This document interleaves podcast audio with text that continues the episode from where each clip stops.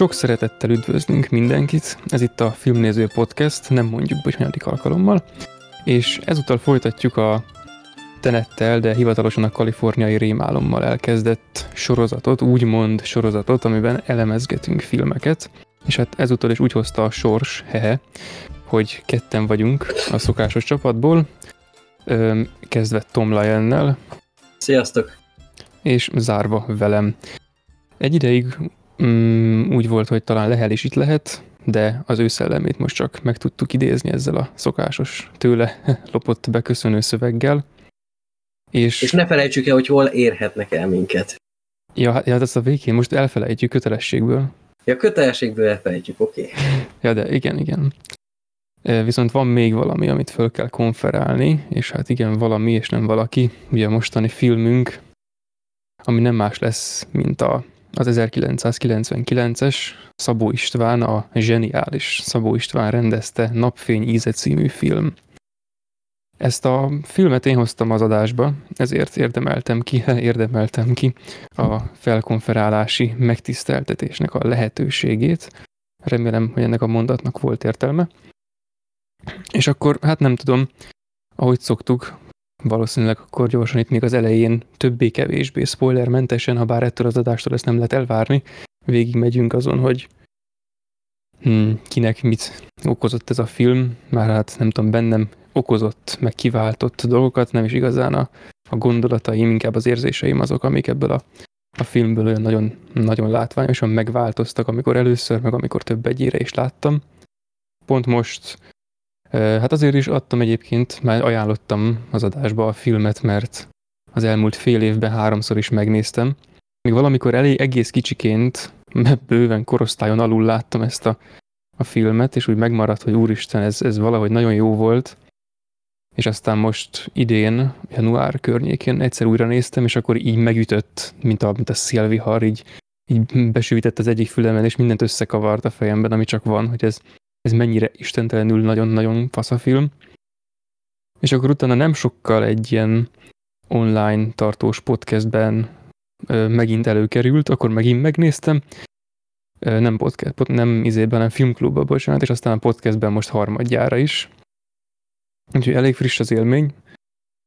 És hát miért is szeretem annyira? Nehéz lenne összefoglalni, Um, sokszor említettem már itt az adásban a különböző filmek kapcsán, hogy az eposz, mint olyan, az nekem ilyen különleges, vagy lehet pont ezt, hogy szeretem, azt nem mondtam, de sokszor tettem megjegyzést arra, hogy hmm, így, meg úgy az eposzok, meg stb. És hát ezt egyértelműen annak érzem. Tehát hát a sztori nagyjából arról szól, hát tényleg a lehető legspoilermentesebben, hogy aki esetleg úgy kezdte el, akkor az még eldönthesse, hogy meg akarja nézni, egy családot követünk nagyjából egészéből, három, vagy hány három generáción át, vagy talán négy. Ö, um, negyedikkel elkezdődik nagyjából, de az tényleg csak a felvezetés, hogy ismerjük a legesleg kezdetét ennek a családnak a sztoriát. Igen, igen. Szóval egy száz nagyjából száz vagy több mint száz évet átfogó filmről van szó, és hát ehhez kép, ehhez mérten nagyon mozgalmas, nagyon sok, nagyon eseménydús, a, és a lényegi része olyan benne. 70 év.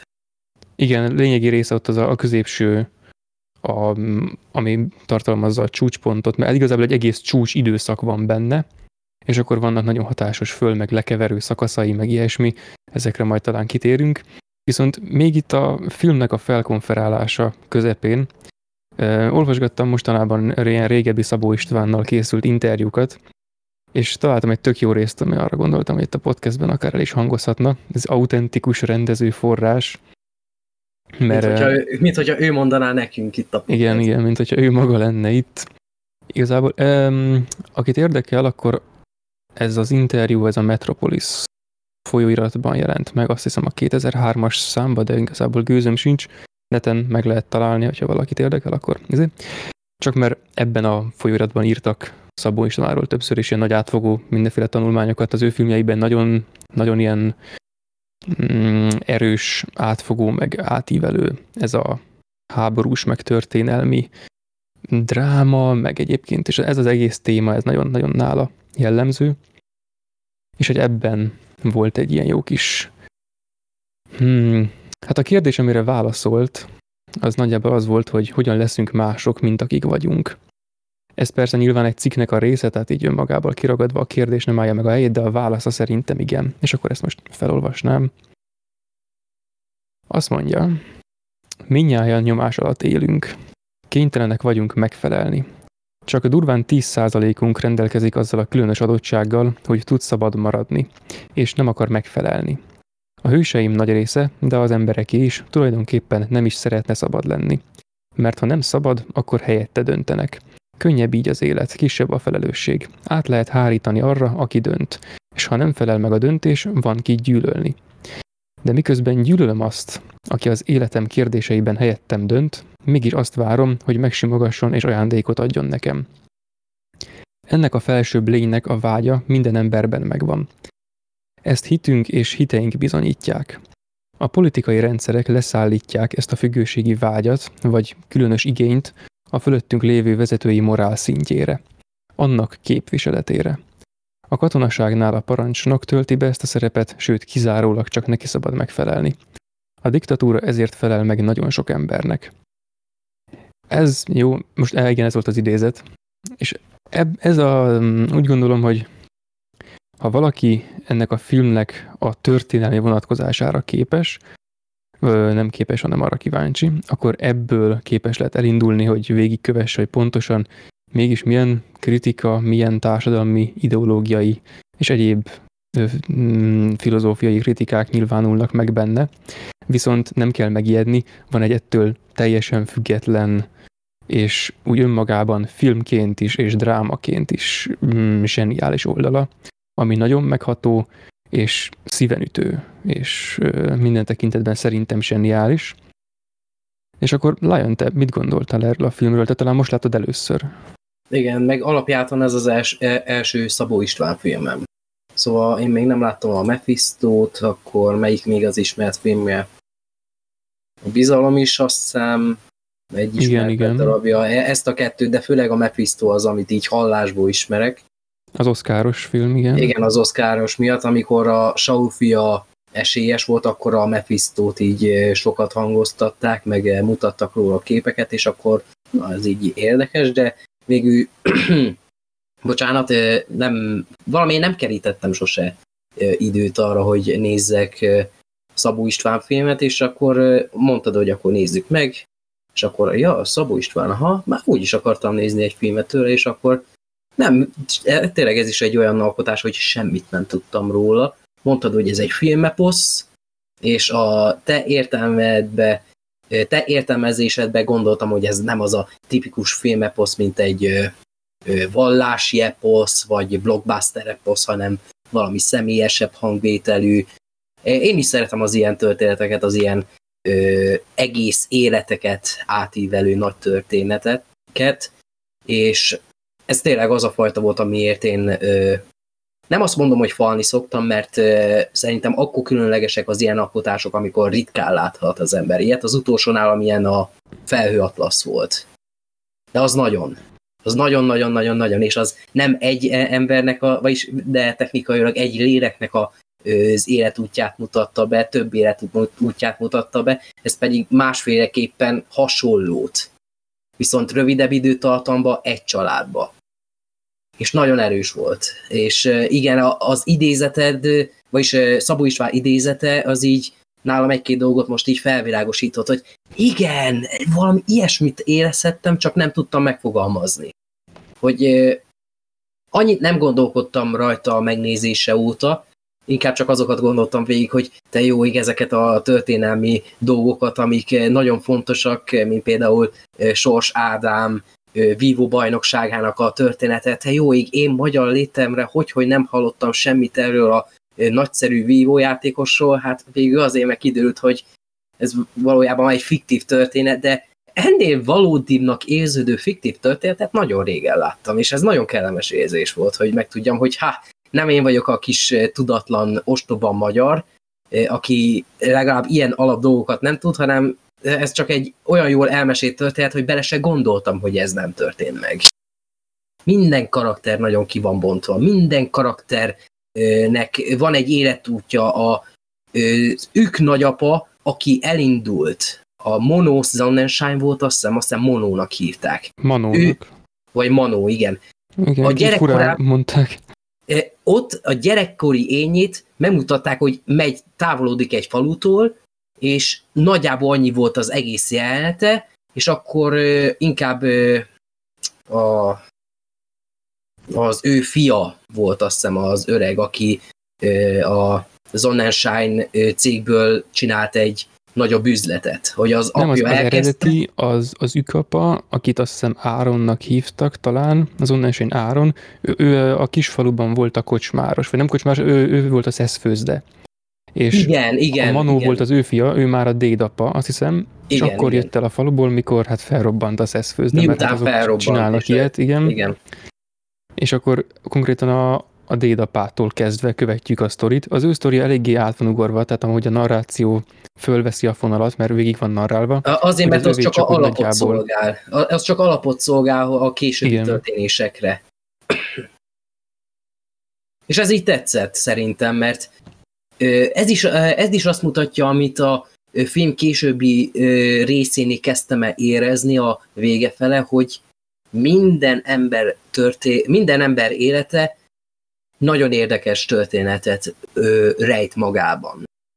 Ö, ez igaz, majd a, az adásnak a végénél lesz szerintem egy ilyen érdekesebb téma, de most így, hogy felmerült, ezt most fogom elmondani, hogy ö, látjuk a nagyszüleinknek a képeit a Facebookon, akik megosztják ezeket a régi képeket, vagy a 60-as, 70-es évek Kecskemétjéről, Budapestjéről, és akkor ott látjuk a fiatalokat, mindenki sovány, egy kövér ember sincsen, és akkor ott nézzük, ők, ők is éltek, ők is éltek izgalmas életeket, és most arra megöregedtek, és akkor mesélik az unokáiknak a történeteket, és akkor ők hallgatják őket, és nagypapa, neked olyan, fran, olyan fasz életed volt, meg valami ilyesmi, hogy ö, kis fiatal létünkre esetleg nem gondolnánk azt, hogy ö, lehet, hogy valamelyik nagyszülőnk volt a környéknek a nagy menője, hogy látjátok, én ezt csináltam, meg azt csináltam, és akkor én nem ajánlanám, hogy ti is ezt csináljátok, mert én hülye voltam, és akkor ez így ez így érdekes, és akkor itt a film elején meg elmondják a Dén nagyapának a szeszfődének a történetét, ezt így gyorsan elmondják.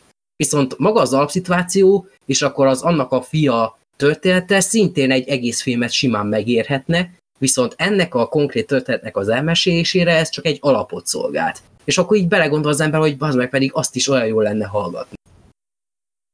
Igen, meg itt nagyon nagy hangsúlyt fektetnek arra, hogy amikor a film már elért valahova, akkor visszautalnak korábbira, vagy nem mondják ki mindig szóval, de néha szóval is kimondják, de általában érzékeltetik, legalábbis ez a, kett, ez a közös nevező, tehát érzékeltetni mindig érzékeltetik, hogy honnan jöttünk és most hol vagyunk.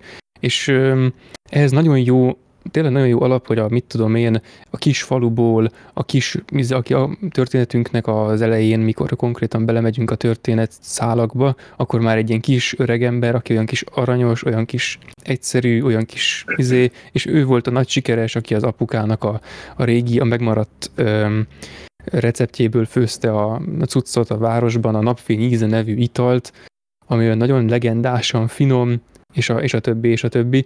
De igazából az egésznek a hátterében, és ez a lényeg szerintem, hogy rengeteg rétegből épül fel a film. Nem is az, hogy most ezek mennyi érdekességi faktort rejtegetnek, ez inkább a, ez nagyon erősen hangulatfilm, ezért nehéz róla úgy beszélni, hogy most kiemelünk egy aspektust, és elmondjuk, hogy hát ez így, meg úgy, mert... Erről nem lehet úgy beszélni, mint a kaliforniai rémálomról. Igen, hát igen, ez is egy teljesen másik típusú film, mert tényleg az van benne, hogy mit tudom, amikor felrobban a szeszfőzde a legelején, és akkor oda mennek, hogy mit tudom, ott összegyűlik mindenki, ott rohangálnak az emberek, és egy olyan, mit tudom, egy fél perc telik el nagyjából annak a megmutatásával, hogy ott kiemelik a romok közül a, a működő zsebórát, és aztán nem sokkal később, mikor a Manó, tehát a, a dédpapa elindul a városba, már ment Budapestre, még fiatalon, akkor megkapja ott a helyi rabbitól talán a, a botját és, hogy, és még ezer darab ilyen tárgy van ebben a filmben, amik végig ott vannak egy csomószor, vagy nincsenek ott, de amikor előkerülnek, akkor olyan, mintha mindig is ott lettek volna, és annyira nagy jelentősége lesz, hogy most csak előre utalok, de mikor odaérünk, akkor majd részletesebben kifejtjük, hogy a film végén a már a családnak egy ilyen, az a karaktere, aki végignéz az egészet nagyjából a nézővel, tehát vele azonosulunk úgy nagyjából, majd beszélünk róla is, ő a film vége felé, mikor már nagyon öreg, akkor ugyanarra a botra támaszkodik. Uh-huh. Meg hogy ez, és ezek a tárgyak így végigkísérik az, e- a, mindenkinek az életét. És hát az egyik ugye ez a nevezetes óra, nagyon sok jó kis ö, asszociatív átkötés van az órával, meg mindennel, tehát nagyon tudatos egész végig a film ennek tekintetében, és sokkal erősebbnek érzem benne ezt a, ezt a vonalat, mint a, mi hát egyrészt szolgálatában van állítva ugye a karakterek kifejtésének, tehát annál azért nem, de sokkal erősebbnek, mint mondjuk a politikai vonal, ami egy díszlet szerintem, mivel én ezt a másik értelmezését szeretem, de persze lehet fordítva is, meg mindenhogy, csak úgy gondolom, hogy ez a leosztás, így ebből az értelmezésből egyrészt zseniális, de ennél, ez mondta, hogy ezen kívül még egy ilyen sokkal durvább hangulatot tud kelteni. De ez tényleg az kell, hogy eposzi hossza legyen, ami meg is van neki, mert egy, tudom, egy három óra, egy perces film, vagy valami ilyesmi, tehát három óra hosszú. Meg Én olyan az, 2 hogy... óra 50 perces verziót láttam. Tényleg? Én, mert... én olyat néztem. Igen, 2 óra 52 az enyém. Szóval hmm. lehet, hogy van egy rendezői, amiről nem tudok. Én nem, én nem tudtam, hogy van rövidebb változata. Lehet, én az a rendezői. Mondtad, hogy három órás, és akkor 2 óra 59. Ah, gondoltam, hogy lehet, hogy egy picit hosszabbnak érezted, úgyhogy... Ja, ha 259, akkor az a két perc, amit levágtak, vagy ami kimaradt, az szinte mindegy, tehát ez valami. Ah, igen. Mondjuk érdekes lehet, mert a, a Szabó István az beszélgetett arról, hogy amikor ezeket a filmeket ő rendezte, akkor a cenzúra az meglehetősen erősen és egy mentő. Na mindegy, majd amikor ide ér, akkor mindenki hallja, mindegy. Szóval akkor a, a cenzúra elég erősen jelen volt a, mit tudom, a, a filmes körökben. Persze nem voltak az olyan szigorúak, mesélt erről, hogy még volt, hogy a cenzor is úgy volt vele, hogy akkor tartja a hátát, csak jöjjön ki egy film, mert oké, okay, hogy, hogy mit nem illik bele az akkori mm, mit tudom, kvótába, amit a filmek terén teljesíteni kellett, de mégis úgy voltak vele. Szóval lehet, hogy esetleg egy ilyen változat, ami egy kis meccésnek áldozatául esett. Ö, hát ennek a filmnek mind... nem segített az, hogy ö, elsősorban inkább külföldi film, szóval hiába van benne ö, magyar rendező, forgatókönyvíró, és van néhány magyar szereplő, ez inkább külföldi film. Ez ö, egy kollaborációs film, azt hiszem, hogy hogy magyar, osztrák, kanadai és német koprodukció. Uh-huh. És ja, igen, egyébként ez tök érdekes, hogy mondod, mert uh, erről ja, akkor ez megmagyarázhat hogy... egy-két dolgot, hogy ezek a dolgok lehet, hogy a magyar vágóasztalon kikerült volna sok dolog. Nem, éppen az volt a... Én azt olvastam, hogy igazából a Szabó István semmit nem... Na, hát öm, volt korlátozva, uh-huh. tehát egy nagyjából, nagyjából egészéből három részre lehet tagolni ezt a filmet, ez kb. egybeesik a történetnek azokkal a részeivel, amik a monarchia, meg a fasizmus, meg a kommunizmus ideje alatt játszódnak, de hogy volt egy ilyen hossz korlát, hogy a fene tudja, erre nem emlékszem pontosan, de a Szabó István mondta még egy másik interjúban, vagy talán ugyanabban, hogy hogy csomószor volt olyan, hogy ö, azért írta át bizonyos helyeken a filmet, hogy úgy egyszerűsítse a külföldi közönségnek, de még néha a stábnak is, hogy értsék, hogy miről van szó. Tehát, hogy most az egyik kommunista kinyírja a másik kommunistát, pedig ugyanabban az elvrendszerben, és ugyanabban a vizében, és hogy tehát ez ilyen, ez itt Közép-Európán, meg Európán kívül, tehát ilyen amcsi közegben nem igazán állhatná meg a helyét. És hogy ehhez még azt is hozzáfűzte, azt hiszem, és erről is volt már szó, hogy mondjuk a Ralph Fiennes, aki eljátszotta ugye a ő három fiút is játszik ebben a történetben, három különböző generációban élő fiút, majd ő, az ő karakterét, aztán majd hú, kifejtjük, hogy, hogy ő annyira élethűen át tudta adni, tehát hogy egy percesen gondoltam azt, hogy ők kamera előtt színészkednek senkiről, de róla a legkevésbé talán, és hogy valakinek, aki nem ebből a magyar kultúrából jön, meg ebből a közép-kelet-európai kultúrából, akik ezt mind átélték, mondjuk hát akkoriban még mind átélték, nekem most már ez kicsit azért történelem, de hogy, hogy ez mégis mennyire át tudta élni azt, hogy éppen mibe játszik, és ez azért van, mert elmondta, hogy már a Szabó Istvánnak a Ralph Fiennes a rendezés közben, amikor az megkérdezte tőle, hogy miért mondott ilyen hamar ilyent a forgatókönyvre, elmesélte, hogy amikor kicsi volt, akkor az édesapja Írországban kapott munkát, és ezért átköltöztek Írországba, bekerült egy ír suliba, ahol ő volt a, a random, mizé angol kisrác. És hogy a megfelelési kényszer, meg a beilleszkedési uh-huh. nehézségek, meg az ilyesmi, ez, ez a Ralph Fiennesnél az életében is teljesen ott volt. És hogy eztán neki még volt egy ilyen, hogy utána, miután ráállt az ír ö, dolgokra, berendezkedett, utána visszaköltöztek Angliába, és akkor megint. És, hogy, és ugyanaz, tehát akkor ő már ír akcentussal, meg izével, tehát akkor neki ez egy ilyen, akármi ilyen, nem Kétszeresen tudom. átélte, és akkor itt a filmben meg háromszor akkor eljátszotta. Igen, igen. A ő küzdködést. És hogy például neki egyáltalán nem a törés része volt meg a filmből való azonosulással, mint mm, mit tudom én, mondjuk a Szabó Istvánnak talán, akinek szintén nem csak ilyen törés vonatkozása van, mert a filmben elhangzó renget, van egy csomó ilyen mondat egyébként, mikor először újra néztem a filmet januárban, akkor a vázlatom az úgy nézett ki, hogy csak idézeteket írtam ki belőle. Ilyen mondatokat, amik annyira hatásosak voltak, hogy így kiírtam, és akkor kész, tehát ennél többet nem lehet mondani, és akkor persze jött a következő, és akkor azt is kiírtam. De, hogy van ez, a, amit a, a Valéria mond, majd beszélünk róla, hogy a mi életünket a politika tette tönkre, semmi más, csak a politika, ez konkrétan a Szabó Istvánnak az édesanyjától származik. És hogy ez, ez, ez is belekerült a filmbe. Egyébként kíváncsiságból én YouTube kommenteket olvasgattam. Hú.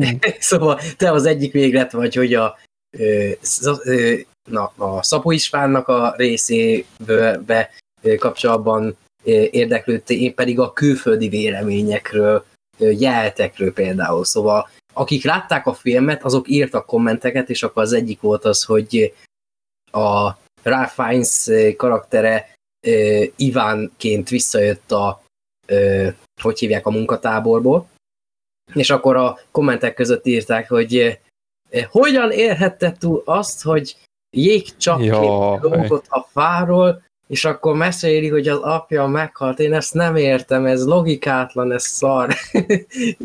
Én ezekkel rohasztottam az agyamat, hogy te jó. Jaj, szent lélek. Konkrét, konkrétan kimondják a filmben, hogy ő Iván meg hasonló, szóval nem tudom, hogy, hogy meg hát, mikor már a második generációban tűnik fel ugyanaz a színész, akkor nem tűnik fel, hogy talán a harmadikban is. ja. Várjunk csak Igen. a másodiknál ott nem rögtön bajusz, szóval most így hirtelen nem emlékszek, hogy láttam volna bajusz nélkül. Már az, ig- már az Ignácnak is van bajusza, csak annak ilyen nagyon ápolt arcizé. Meg, meg neki azért szakála is van. Ja, hát igen, ott igen. még nagyon zsidósan néz ki. Ja, hát igen, mert ő még konkrétan... Nagyon ah.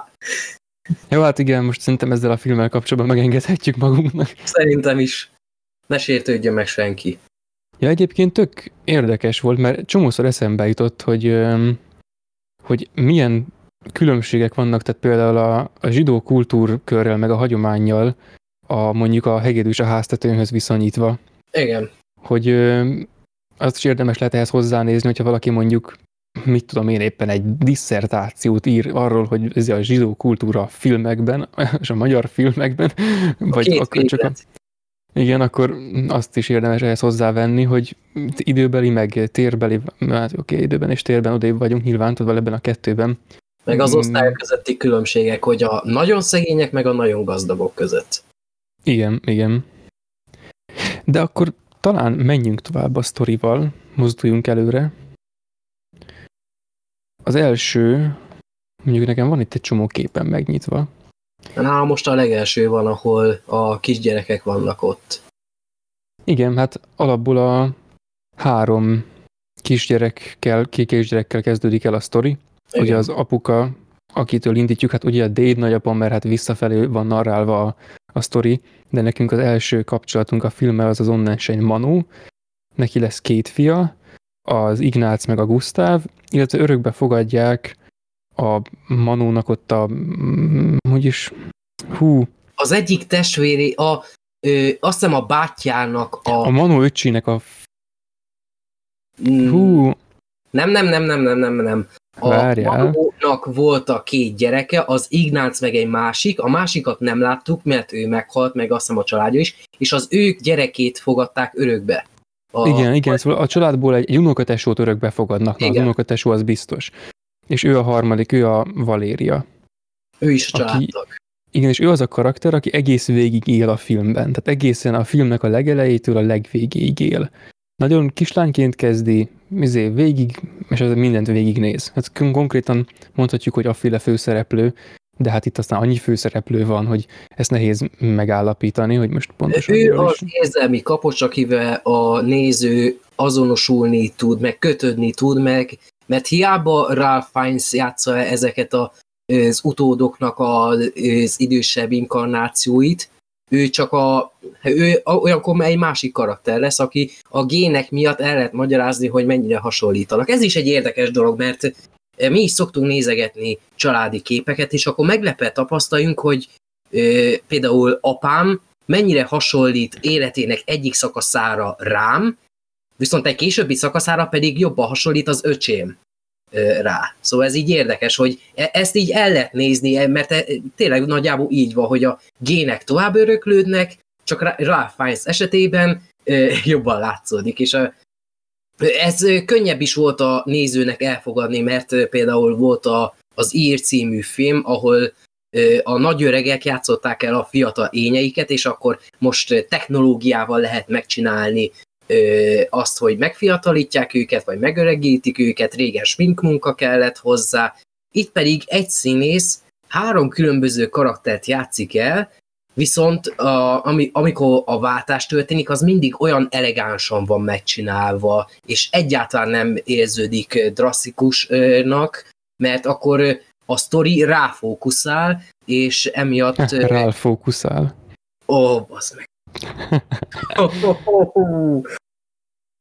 Igen, és akkor ráfókuszál a történet, és akkor könnyebben tudunk azonosulni egy új karakterre, mert hogyha másik színész játszaná ez, ezeket a karaktereket, akkor egy kicsit kizökkennénk a storyból, és akkor ö, tényleg csak ö, a Valéria ö, karaktere lenne a központi része számunkra, akivel tudnánk azonosulni, mert igen, másik fiúgyermek, és akkor új színész játsza, és akkor az úgy ki tudja zökkenteni a, a, a nézőt a hangulatból. Ezt magyarázta egyébként Scorsese is, hogy nem nagyon szereti ezt használni, hogy egy idősebb karakterre másik színész castingolni, és elvileg ugyanaz a karakter. Kivéve a, az, ö, ö, melyik film volt, az nem mindegy, nem jut eszembe, hogy ő sem nagyon szereti ezt a módszert használni, és akkor az éné meg tudta csinálni, de itt szerintem ez a második legjobb megoldás, hogy ö, ugyanaz a színész játsz el az utódokat. Enni a ö, bizonyos történetnél. Szerintem egy e, Egyébként váratlan ö, húzás volt számomra, mert én nem néztem meg az IMDb-t, szóval nem tudtam, hogy a Ralph Fiennes fogja játszani mind a három karaktert, és ö, ő, ő játszotta Ádámot, és akkor wow. Szóval így lesz a többi, többi részében a Ralph mert egy ilyen kis szerepre az első karakter után nem gondoltam volna, hogy ezért kapott egy főszereplői besorolás, és utána jöttem rá, hogy aha, szóval így csinálja meg, ez kurva jó. Igen, meg hát ugyannek vannak praktikus okai, ezeket mondtad most te, de ja igen, meg nyilván sokkal jobban lehet azonosulni akkor, ha jön az ismerős arc, mert akkor tőle már úgy nagyjából el tudjuk képzelni, mit várjunk, és én egyébként ezen a ponton átkötnék oda, hogy viszont Ralph Fiennesnek a Ádámként, meg Ivánként és Ignácként is való szerepeltetése, az merőben szimbolikus. Tehát, hogy ez a három karakter, a három generációban egyébként, amit végigkövetünk, oké, most a nagy, nagy izé, papák, szüleik izé, generációját kihagytam, de most nekünk nem is az a lényeg. Tehát különböző generációkban mindig felbukkan egy fiú karakter, aki nagyon, öm, nagyon domináns de nem úgy domináns, hogy a képernyőn domináns, hanem az életben, valamilyen területen. Az Ignác, aki az első, ő jogot végez, ő belőle bíró lesz, aztán a háborúban nem is tudom, őrnagynak nevezik ki, azt is végigéli, stb. Persze utána, amikor jön a másik rendszer, akkor nyilván lecsukják, meg ízé végül belebetegszik, meghal, stb. Tehát egy olyan típusú karakter, majd elbeszéljük ezt is, ha éppen szóba jön, aki Hát egyrészt törtető, már nem úgy törtető, hanem ilyen nagyon sikeres, és öm, ő, és mind három karakter, akit a Ralph Fiennes alakít, az valamilyen értelemben sikeres lesz a filmben, de hogyha a sikert ki akarjuk vonni ebből az egyenletből, mert annyira azért nem könnyű ezzel magyarázni, akkor mondhatjuk azt, hogy valahogy ez a három karakter, amit ő alakít, az közös. És hogy ennek a szimbolikájára, hogy itt három karakteren átívelően van bemutatva valamilyen hozzáállás, amit egyébként egyrészt le is narrálnak, másrészt más karakterek meg is magyaráznak, azt sokkal könnyebben, vagy hát testhez állóban, de minden tekintetben hatásosabban lehet megejteni úgy, hogyha ahhoz ugyanaz az arc kötődik. És ez ilyen, inkább ilyen közvetlen. Tehát, um, hogy És is ebben tudod, mi az érdekes még, hogy ebbe a családban még az az érdekes, hogy egyik fiú gyermekse az apja sikerét felhasználva emelkedett ki. Pontosan. Igen. Hogy maradhattak volna a Sonnenschein ital gyártásába, lehettek volna igazgatók is, tovább teljedhettek volna. Ignác az jogot végzett, Ádám az egy világbajnoki vívó lett, Iván pedig róla majd később, de ő, ő is a maga módján lett sikeres. És ez nagyon érdekes. Igen, ő a történet szempontjából nagyon fontos.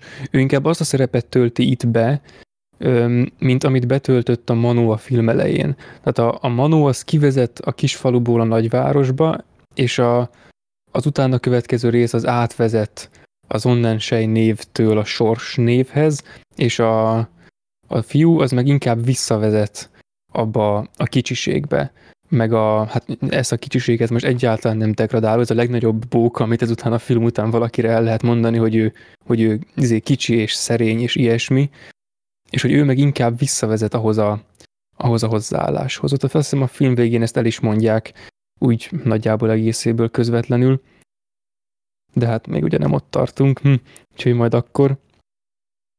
De odáig már nagyjából azt hiszem eljutottunk, hogy az Ignác, a jogos, a jogot tanuló csóka, Ralph Fiennes játsza, vagy akkor van még ugye a Gustav, aki hát olyan eleven gyerek, tehát ő az, aki mit tudom, kicsit balhésabb, kevésbé lehet neki parancsolni, meg hát ő lesz majd később a nagy forradalmára, nagy izé, rendszer ellen föllázadó, tök mindegy, hogy éppen milyen rendszer az, ami izé. Ez most csúnyán fog hangzani, engemet a ö, fiatal Gustav karaktere valamit kurvára emlékeztetett a Narnia első részéből az Edmundra. Aki látta azt a filmet, hmm. azt pontosan tudja, hogy mire gondolok.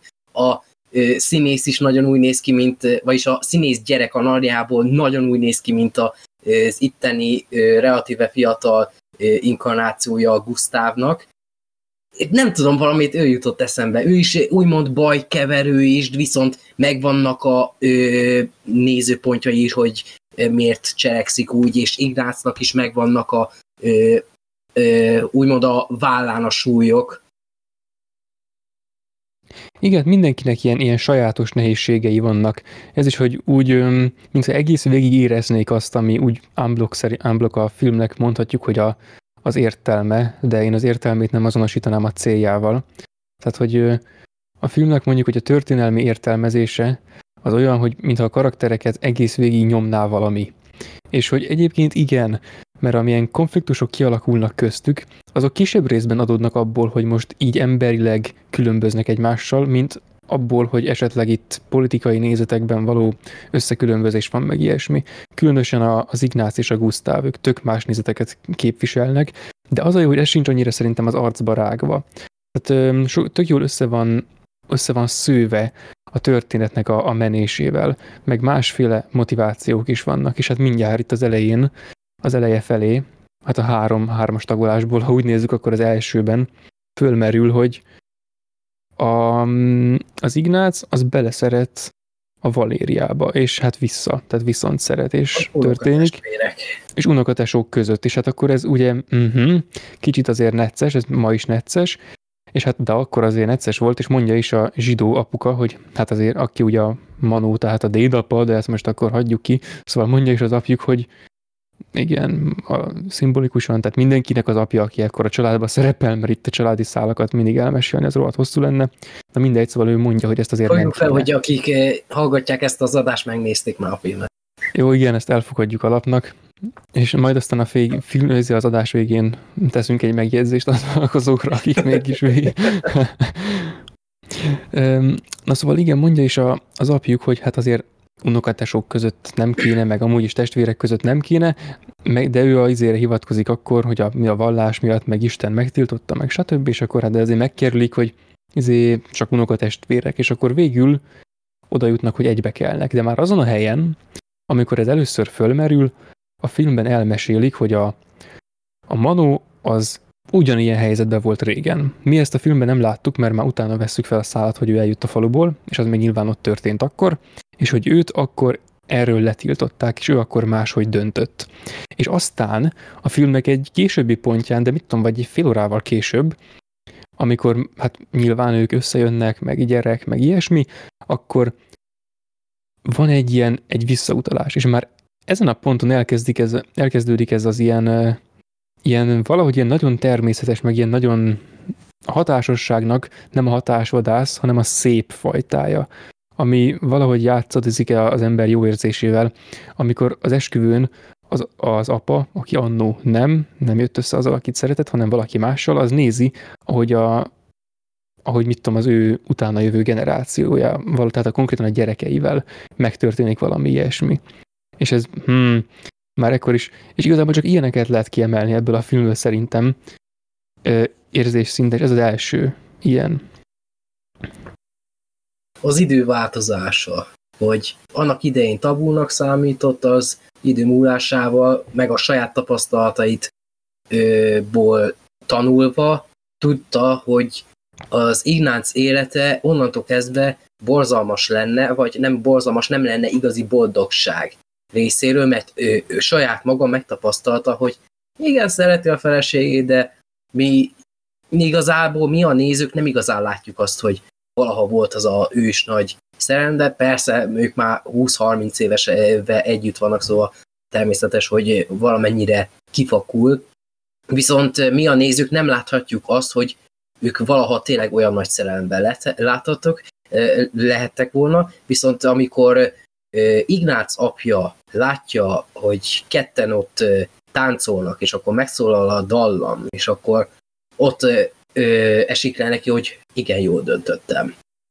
Ezt így kellett tennem. Nagyon szép pillanat. Igen, és akkor itt kössünk be még egy szálat, mert ezen a ponton a, a Gustavtól is kapunk egy őszinte megszólalást. Ő egyébként nagyon ritkán beszél úgy a szívéből, az a karakter inkább olyan, olyan hát minden, mindenki, az Ignác is merev, tehát ha merevségről van szó, akkor az Ignác nyer, de hogyha arról van szó, hogy ilyen csendben szenvedés, és ezt nagy hanggal elleplezés, akkor abban a Gusztáv a nyerő. És ezen uh-huh. a mhm. ponton a Gusztáv azt mondja a Valinak, hogy hát ezért sose bocsátom ezt meg neked. És így ezt mondja, miközben ott táncolnak az esküvői, mit tudom, förgetekben, és akkor visszakérdez a Vali, hogy hát miről beszél, és mondja, hogy az, hogy nem hozzájött. Pedig ő korábban, ő volt az, aki leleplezte. Nem, az úgy, nem úgy volt, hogy nem én kértelek meg? Nem így volt? Hát nem, szerintem azt mondja, hogy, azt, hogy nem hozzám jöttél, nem tudom, eredeti nyelven nézted, vagy felirattal? Én, én magyarul néztem. Na mindegy, hát ugyanaz a lényege, de én úgy emlékszem azt mondja, hogy, hogy nem hozzám jöttél. Jó, de úgyis, többször, én csak egyszer láttam, szóval. Már meg amúgy is más kiadást néztünk, szóval lehet, hogy ott, ott is különbözik valami. Na mindegy, szóval valami ilyesmit mond neki, pedig korábban pont ő volt az, aki kettejüket a szülők előtt leleplezte, és aki mm-hmm. mintha úgy zsörtölődött is volna a fölött, hogy itt ők ketten összejönnek, és ebb, ebből, ebből a kirekesztettség érzése szűrődik át felénk. És még ezt megelőzően erre már volt egy utalás a filmben, mármint arra, hogy a Gustav kvázi ki van igazolva ebből a hármasból.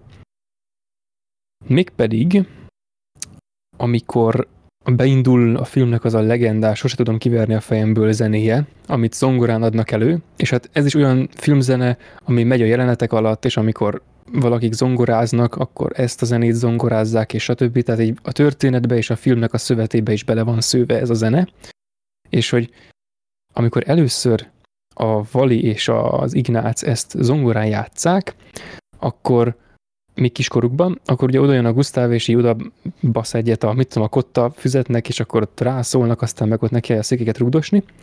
Viszont nem sokkal eztán átváltunk egy már a felnőtt korukban lévő jelenetre, és akkor látjuk, hogy amikor ők kettesben zongoráznak, a Gusztáv nélkül, akkor a Gusztáv, de csak egy pillanatra mutatja ezt a snittet, utána egyből elveszi, hogy a, a kezével az asztalon a billentyűk nyomását ö, imitálja, miközben hát ő ugye csak úgy nézi, hogy hát igen, ők zongoráznak, és hogy ez milyen izé, hogy ő most már az zongorázásban is megjelenik, hogy ő úgy kb. ki van rekesztve. Oké, okay, elment egy rendőrautó a ház előtt, mindegy. És hogy ez a szál később úgy kerül be a, a, a filmbe vissza, úgy jön, hogy eltelik két generáció, tehát leéli az életét a második Ralph Az Fiennes alakított, le- az, az Ádám, leéli az életét, és a Gustav öregként visszajön, és akkor együtt zongoráznak a valival, miután az Ignác már meghalt. Az És nagyon durva volt, hogy, hogy két vagy- generációval később visszahozták ezt a történetet. Mondom, bazd meg, ne, ez kurva jó. És hogy pont, és hogy egy másodperccel sem jöttem rá hamarabb arra, hogy ő a Gustav, mint ahogy a szereplők jöttek volna rá. És mikor rájöttem, akkor bum, és így bebaszott. És, és, és akkor egyből hozza a zongorázós részt.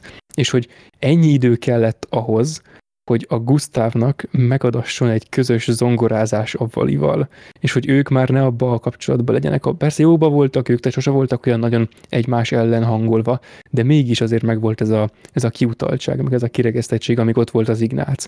De az meghalt, eltelt vagy 30 év, vagy 40, és visszajött ez a szál.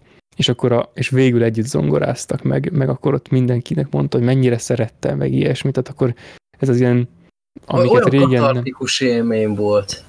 Igen, Nagyon tehát ez tényleg olyan... Pedig ez csak egy pici történetszál a nagy egészhez viszonyítva. És van még egy ennél is durvább, de azt majd csak Igen. később akarom ö, felhozni.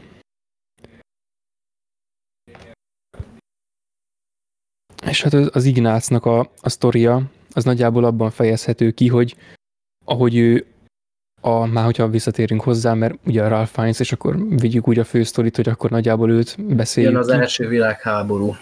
Igen, de még korábban, amikor ő emelkedik fel a szamárlétrán, Ja, igen, igen. akkor hát persze ez gyors montázsokkal van bonyolítva, mert nem A, lehet az nekem egy picit túl gyors volt hirtelen, hogy nagy az öröm Ignác és Valéria között, és akkor ö, szinte nagyon hirtelen jött az, hogy ö, vitáznak az elveik mellett, és akkor, de hát értsd már meg, hogy neked is meg kell felelnem a főnökeimnek is, munkámnak is, az, az nekem egy picit hirtelen jött, hogy várjál, várjál, hol vagyunk, hol vagyunk, Ja igen, már megint eltelt néhány év. Néha előfordult a filmnél, hogy úgy ugrottunk éveket, hogy vizuálisan se nagyon mutatták. Így első Igen, az van, van, hogy átvágnak, és akkor mm, arra De ez inkább vissza, itt az elején volt probléma néha, és Igen, igen. Legelején az infodömping a sok narrációval, hogy konkrét évtizedeket, egy teljes életet, Manó életét így átugrottuk, és akkor itt volt még egy ilyen jelenet, hogy ja, hogy már mi, lassan itt a háború ideje, azt a kurva, pedig az előbb volt még a hu- 20. századnak a kezdete, és már itt vagyunk, úristen. Igen, de igazából a film egész végig tartja ezt a tempót. Tehát ez, mit tudom, Hát máshoz végére képest gyors vagy lassú. szerintem jobb volt, jobban volt adagolva, meg jobban lehetett szerintem érzékeltetni az idő múlását. Nem csak a díszletekkel, meg a színészekkel, hanem a történet szempontjából is. Én már jobban képben voltam a az első világháború utáni időszakról, mint az első világháború előttiről. És akkor így néha néztem, hogy várjál, mi van? Szóval ez lehet, hogy inkább csak az én hibám volt. Hát meg nem igazából én úgy gondolom, hogy alapból nagyon gyors a film, tehát minden szempontból a sebessége az nagy, meg sok az info, hogy ki kicsoda egyáltalán ebben a családban. Mikor, nem tudom, mikor most nemrég újra néztem, szinte senkire nem emlékeztem, hogy kikinek a kicsodája. Csak úgy az arcok voltak meg. És most is, hogy sokadjára nézem, akkor csak most nem tudom, másodjára néztem ilyen gyakorlatilag ezt a filmet, hogy már nem kellett koncentrálnom, hogy most akkor tudjam, hogy a, izé, kivel mi történik. Tehát van egy ilyen értelmezése is ennek, hogy itt azért um, elég erősen van hangsúly azon, hogy az ember tisztába jöjjön a, a szereplők egymás közötti viszonyával. Viszont erre nem lehet időt szállni, mert akkor, mit tudom, négy órás lesz a film. igen. Viszont a, a sebesség az nagyjából azonos, csak mit tudom, más filmekhez, meg más stílushoz képest talán gyors. Tehát ez egy olyan sebességet diktál, mit tudom, 21 évvel ezelőtti film, mint amit manapság néha, jó, hát nem a legdurvább bakban, de például amit manapság nyomnak, mit tudom, egy tévés krimi sorozatban. Tehát nem az a szint, mert, ezt, mert össze nem hasonlítható ez a kettő, mert brutálisan messze vannak egymástól tartalmilag, de sebességében azonos. Tehát jön az info, hányják az infót, és közben halad a sztori. És hogy ez van nagyon durván árnyalva.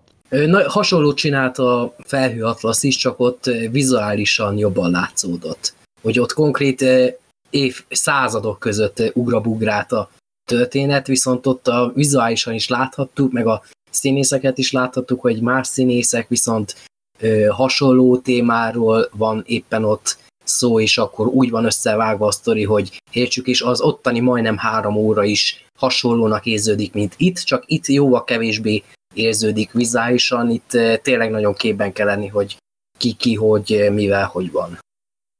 Igen, viszont még ha az ember el is veszti mondjuk e tekintetben lábbal a talajt, akkor is kapaszkodhat a Ralph Fiennes karakterbe. Mert Igen. ő egész végig ugyanaz, ja, meg ott van a Vali, tehát a Valéria karakter, ő egész végig, és ő végig éli az egészet, tehát neki nincs több, több arca. És nála vagy... csak egy színészváltás történik, azért könnyű. Ja, hát igen, igen, persze, amikor fölnőnek, szóval, ja.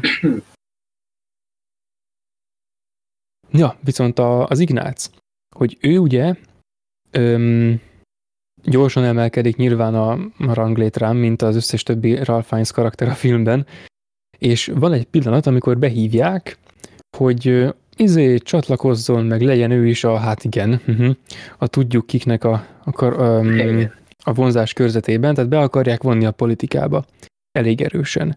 És hát ő úgy fogékony erre. Tehát a visszafogott ö, gesztusvilágából, meg alapból a visszafogott karakter ézéből nem nem kimondottan érződik az, hogy ő ebbe kemény vonalasan belefolyna, viszont azért belefolyik. És megjelenik egy olyan dolog, ami a filmet végig fogja kísérni. Már megint egy ilyen, hogy megkérdezik tőle, hogy kiket ajánlana a maga fajták közül még. Mhm. Persze végül, mivel ellenzik neki, ezért mert hogy ezen a ponton még igent mond, a, a hatalomnak, viszont van egy másik kérdés, amikor akarják indítani a választásokon, akkor arra már nem izének, tehát nyilván most monarchia korába vagyunk, szóval tudjuk izé, mindegy, tehát akarják indítani egy választókerületben, akkor arra már nemet mond, viszont ezen a ponton még úgy kompromisszumokat köt, persze ebből aztán a többi családtaggal van nagy vita, meg minden, és felmerül ez a kérdés, hogy kiket ajánlana még a maga fajtákból, vagy kiket gondol jónak. És ez a kérdés felmerül aztán Ádámnál is, amikor kérdik, hogy az olimpiai csapatba kikerüljön be a vívók közül. És akkor őt ő húzódozik meg, izé, és de, de mégis elmondja. És aztán a legfiatalabb srácnál is fölmerül, akinek a neve És tényleg ez nem tűnt be uh, Ivánnak a karakterénél is, akkor is fölmerül. Szóval ez megint egy ilyen, hogy a beajánlás. És aztán, csak hogy hogyan vonják be fokozatosan őt a, ebbe a hatalmi elitbe, jó, ez az elit ez egy olyan szó, hogy most ez igen, egy lábjegyzetet kívánna, de hát ugye más műfajba dolgozunk, úgyhogy ez most nincs, de lényeg, hogy idézőjelbe akkor az elitet. Van még a vadászat. Az is egy ilyen dolog, az is szerintem egy a, ilyen nagyon erősen szín, egy ilyen szimbolikus dolog, hogy oké, okay, az emberek kimennek és állatokat ölnek az erdőbe, hát sose becsültem nagyra ezt a dolgot, de lényeg, hogy kiviszik. Ez olyan, mint a golfoznának a nagy gazdagok Amerikában, csak itt vadásznak, na mindegy. És kiviszik, és mennek, mizé, kürt, minden, mennek, vadásznak, lelő egy, azt hiszem egy őzet, ejtel ő, mindegy, ez rímelt, nem, mizé. És a vadászat a film egy későbbi pontján mm, átalakul.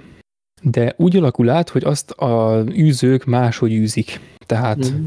ugye egyrészt itt a vadakat is űzik, meg minden egyebet, de itt még, mit tudom, puskákkal vadásznak, meg akármi, és van egy későbbi rész a nem is Iván tudom, részénél van az, az Iván részében, mert ugye az Iván is még, a... előtte még Ádám részénél még az is feltűnt, hogy nem csak hogy puskával, Iván az még reszketett a puskától, meg jaj, zaj, hogy nem mer állatot ölni, Ádám pedig jóval határozottabb ilyen tekintetben. Pedig ő nem katona, viszont megtörtént, meg csak nem, még nem történt meg a háború, viszont bizonyítani akarta vívótársainak, akik katonák. hogy én nem félek a fegyvertől, és látszódott is rajta, hogy mennyire határozottak kezelte a fegyvert. Igazából nem emlékszem, hogy az Ádám vadászik-e. Nem? Szerintem az Ádám nem vadászik, ő pont az, ő, ő a csúcspont karakter, tehát ő a hármasnak a csúcsa, mert ő őt nem tudják bevonni a hatalomba, tehát őt nem tudják megvásárolni, de megpróbálják persze, csak nem, nem tudják visszavásárolni a... a, a mm, Tényleg nem a, vadászott, mert Iván volt a bajusz nélküli. Igen, tehát a vadászat csak kétszer van, Jó. de hogy a, ez nem véletlen szerintem, mert egyrészt, hát a vadászat ez ahhoz kapcsolódik, hogy hogy bevonják ebbe a, a, a gyakorlatiasan hétköznapokban is politizáló és az aktuál dolgokban résztvevő körbe a karaktert. És ő az, az Ádám az egyetlen, aki ő, ő sportoló. Ő egy ilyen nagyon, izé, úgymond tisztességes, nagyon határozott figura, neki elvei vannak, meg minden, tehát ez a típusú ember, és őt nem tudják bevonni ebbe a környékbe, ennek következtében a vadászat is elmarad, de biztos lett volna, ha igent mond akkor arra a megvásárlási dologra. Tehát ő ebből a szempontból különálló karakter, viszont a két szélső, az Ignác meg az Iván, ők mindketten belefolynak a politikába, és mindketten vadásznak is. És hogy a vadászat hogyan alakul át idővel, hogy a, az Iván idejében már gépfegyverekkel izé lövik szarrá az állatokat konkrétan, ott még a tábornok elvtárs az még ordít is, hogy dögöljetek meg, gecik, vagy valami ilyesmit mond. Tehát mennyire bizarr már, és hogy Mégis a vadászat igazából lényegileg nem változott olyan sokat, csak azok változtak, akik csinálják, és így a, a nézőpont az a vadászat felül hat az ember felé, és így azon keresztül látjuk magát az embert. Tehát a vadászat az nem ment sehova, csak így szimbolikus értelemben szerintem legalábbis úgy működik, hogy megjegyzést tesz, vagy kritikát, vagy valamilyen ö, szűrőn átláttatja az embert, aki vadászik. És hogy Mm, az Iván is, meg az Ignác is az hasonlóképpen szerepel mindkét vadászatban, de mindenki más tök máshogy csinálja. Mm, meg ez Ignác ilyen... részéről jön ez a másik fajta nagy döntéshozatal, hogy eh, ahhoz, hogy bekerüljön ezekbe a nagy kör, eh, magas eh, körökbe, nem csak nevet kell változtatni, hogy magyarosabb legyen, hanem még vallást is kell váltani. Igen, tehát több, több lépcsőfok köti össze ezeket, igen. hogy ugye az ignácék nevet váltanak, ez, ez is egy ilyen fontos pont, ez a, amikor az Onnenscheinből sors lesz. És ez a, ez a sors szó, ez megint olyan, mint hogy ez szerintem ugyanahoz a dologhoz kapcsolódik, mint hogy ugyanaz a színész játszik több különböző karaktert, akinek a sorsa olyan fontos a filmben. Tehát ez megint ilyen tárgyi dolog, ami így kicsit kinyúlik a filmből, és a nézőhöz szólongat, hogy igen, mi itt azért összekacsintunk, mert én vagyok a rendező, és akkor izé, tehát ez a, amikor egyrészt rálátunk arra, hogy hogyan történik a szemléltetés, másrészt történik a szemléltetés, és a francia meg még működik is. És pont ez, egy ilyen nagyon, ez is ilyen nagyon erősnek érzem, ezt a névváltást, hogy ez pont ugyanaz, hogy ők nevet váltanak, meg ahogy később majd elhagyják a vallást, meg ilyesmi, mint ahogy nem viszik tovább a receptet, meg az, hogy mindig ott van az óra. Tehát ez a három nekem nagyon egyben van és aztán a film végén elveszik az óra, kidobják a füzetet, és visszaváltoztatják a nevet. Igen, nagyon érdekes, hogy meg ez a generáció közötti különbség is, hogy Ignácéknak az apja korában elő se fordult volna ilyesmi gondolat, hogy én megváltoztassam a vallásomat, meg a nevemet, ugyan már. Ha maradtak volna ebbe a Mm, gyógyszerkészítő szakmába, vagyis ennek a Sonnenschein főzetnek a főzésébe, akkor semmi se változott volna igazából részükről, max a történelem megváltoztatta volna az életüknek a menetét, akár pozitív, akár negatív irányba, vagy nagyobb valószínűsége a negatívabb irányba. És ez így érdekes kérdéseket vet fel, hogy a ö, buzgó fiatalok ö, mennyire úgymond gondolkodás nélkül bele, belevágtak az ilyes, ebbe, hogy igen, számunkra nem olyan fontos a vallás ahhoz, hogy a életben sikeresek legyünk, mert azt a karriert céloztuk ki elsősorban. Ez érdekes így Ignác részéről is, hogy mindenkinél jobban szerette Valériát, de mégis ez az ok a Valéria részéről, hogy a végén elvált tőle, hogy igazából nem.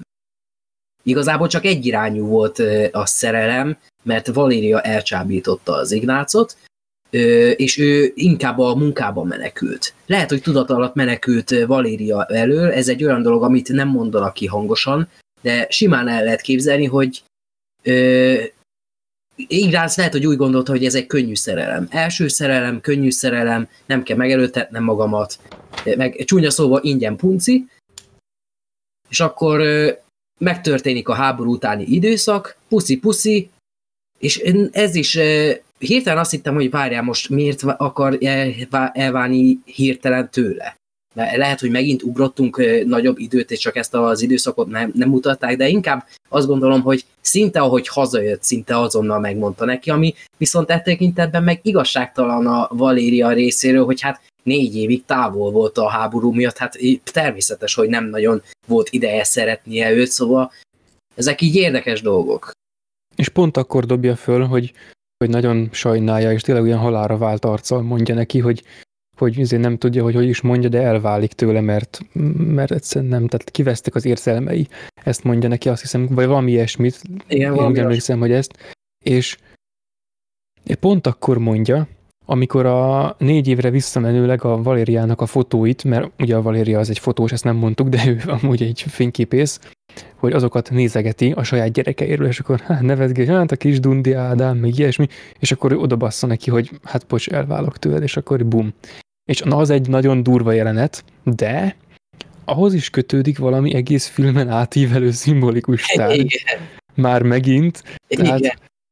A, ott van egy ilyen rész, amikor a, igen, lezajlik ez a beszélgetés, amit te is idéztél, hogy nem szeretsz, meg csak úgy szeretél, meg ilyesmi. Egyébként szerintem nem az van, amit a Valéria mond, de az biztos, hogy nem is az, amit az Ignác. Tehát valami a kettő között, mert mindkettő ugye maga szemszögéből fogja fel, de ez, ez inkább úgy lehet, hogy valóban megtörtént az, hogy az Ignác nem szereti, de, de ő erre soha nem jön rá.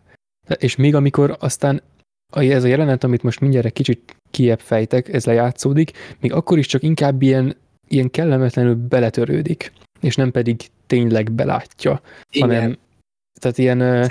Az számomra is így e, igazolást nyert, hogy de hát nem válhatsz el tőlem, hiszen szeretsz, meg én is szeretlek. Olyan érzelmentesen mondta, olyan beleszarok stílusba, mert oké, okay, lehetne azt gondolni, hogy a háború miatt súlyos döntéseket kellett hoznia folyamatosan, a mohar, na, nem tudok beszélni, a, a monarchia e, odavett, meg minden, a, az a e, irányvonal, ami be egész életét feltette, nem véletlen, hogy e, hazaér, és akkor így érzelmentese, hogy a, az, aminek egész életem folyamán éltem, az már már semmit se ér.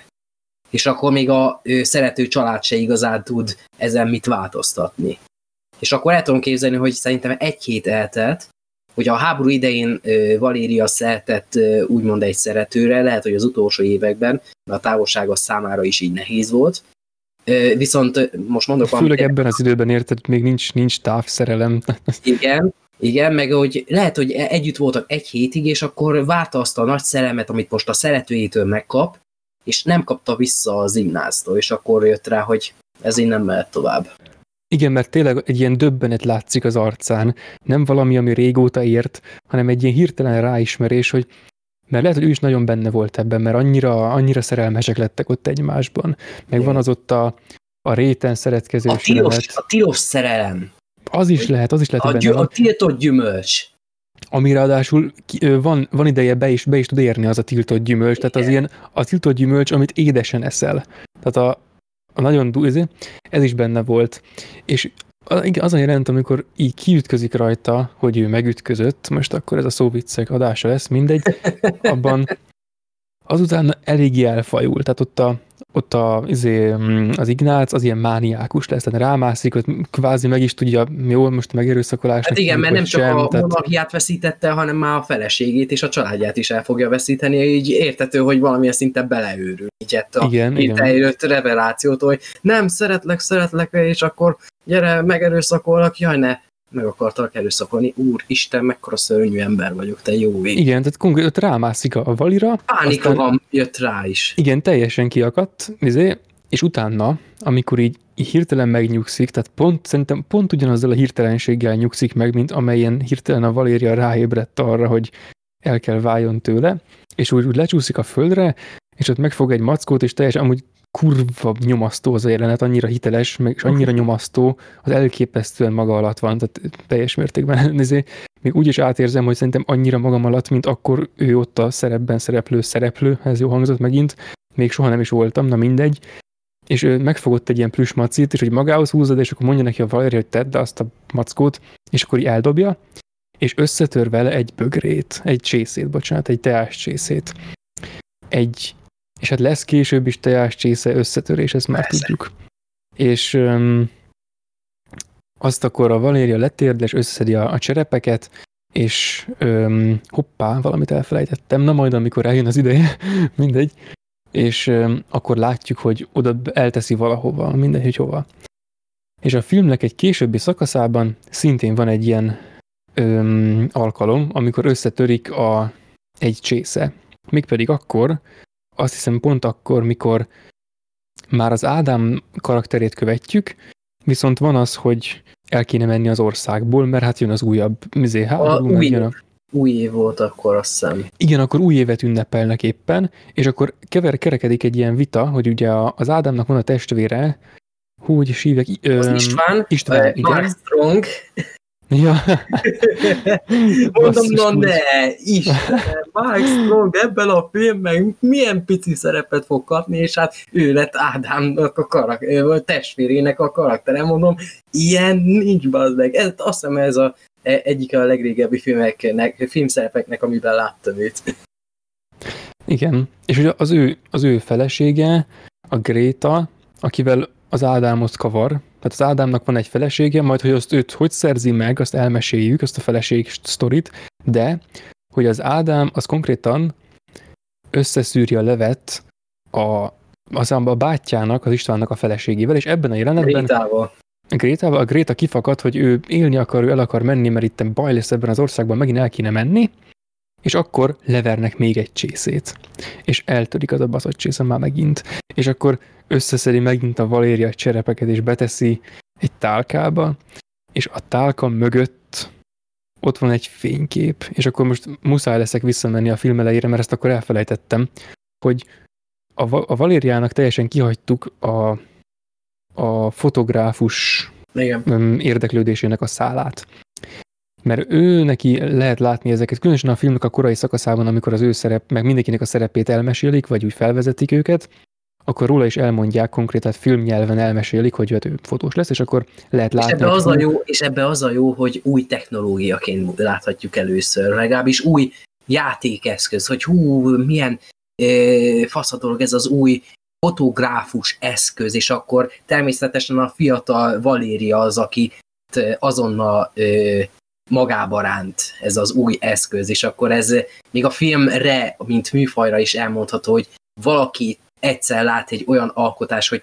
ez engem elvarázsolt, és akkor egész életemet a film iránt fogom szentelni, hogy ez a műfaj, ez nekem szólt, filmekkel akarok foglalkozni, rendező akarok lenni, vagy operatőr, vagy valami hasonló, és nem véletlen, azt hiszem Oscar, és nem, nagyobb díjra is jelölték az operatőrt erre a filmre. Öm, azt hiszem, hogy Golden Globe-ra Globe, Globe-ra jelölték.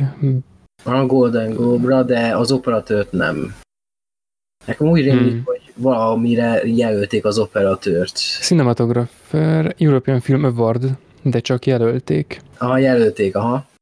Koltai Lajos, hát igen. Egyébként Szerintem ö, ennek is, hogy ő fotós, van szimbolikus jelentése, mert hát ugye hát ő egész végig végigéli a filmet, és végig fotóz. És hát, ezeket a képeket láthatjuk néha.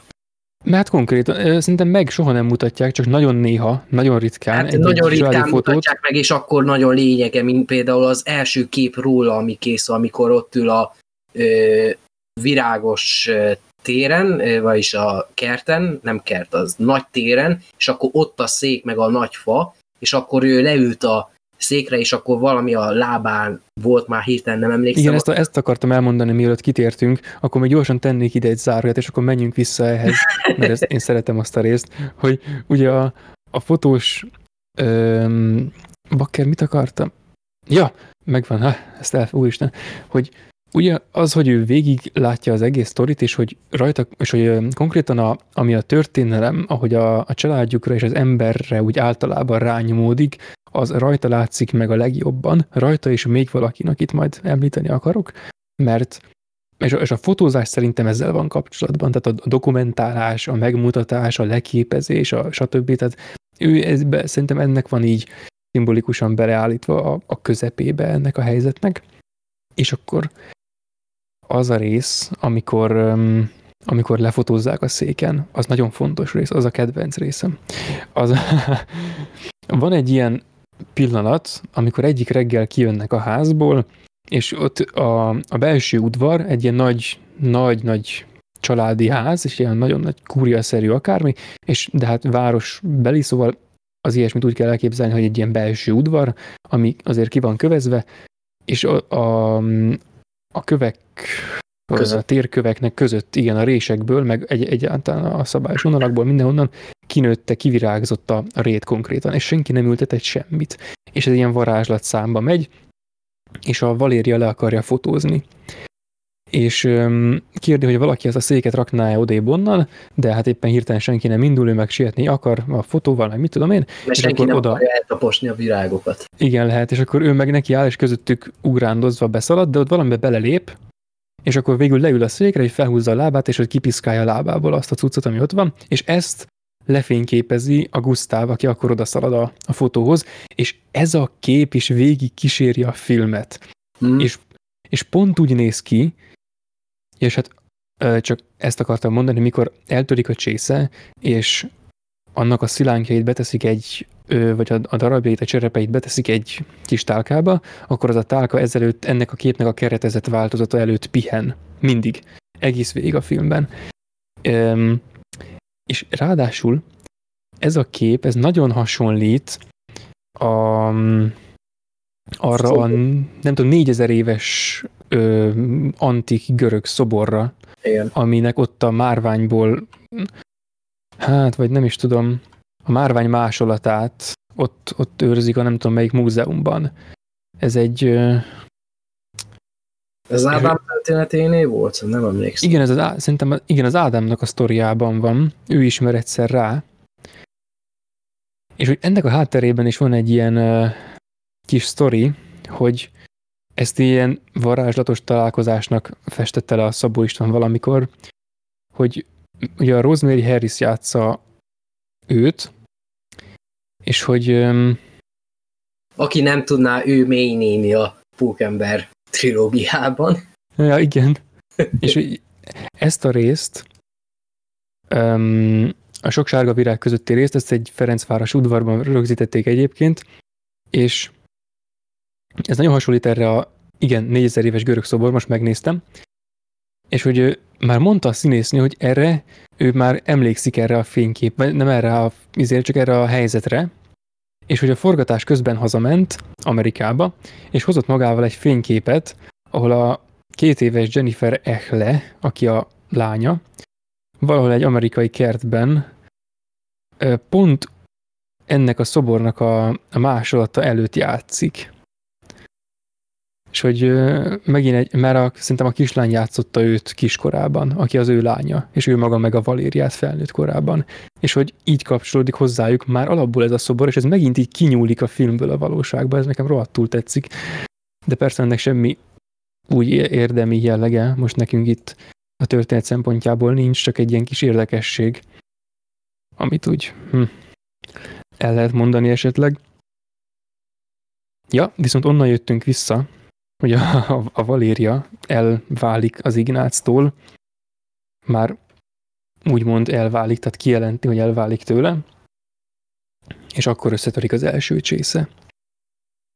De akkor ugye már a második generáció, az Ádámék már, már élnek, a tollam pedig leesett, és nem is tudom pontosan, hogy igen, aztán az Ignácot elkapják, mert a monarchia nevében ítélkezett, és akkor álljunk bosszút, ahogy ez szokás, mindig az... Körtönben volt. Igen.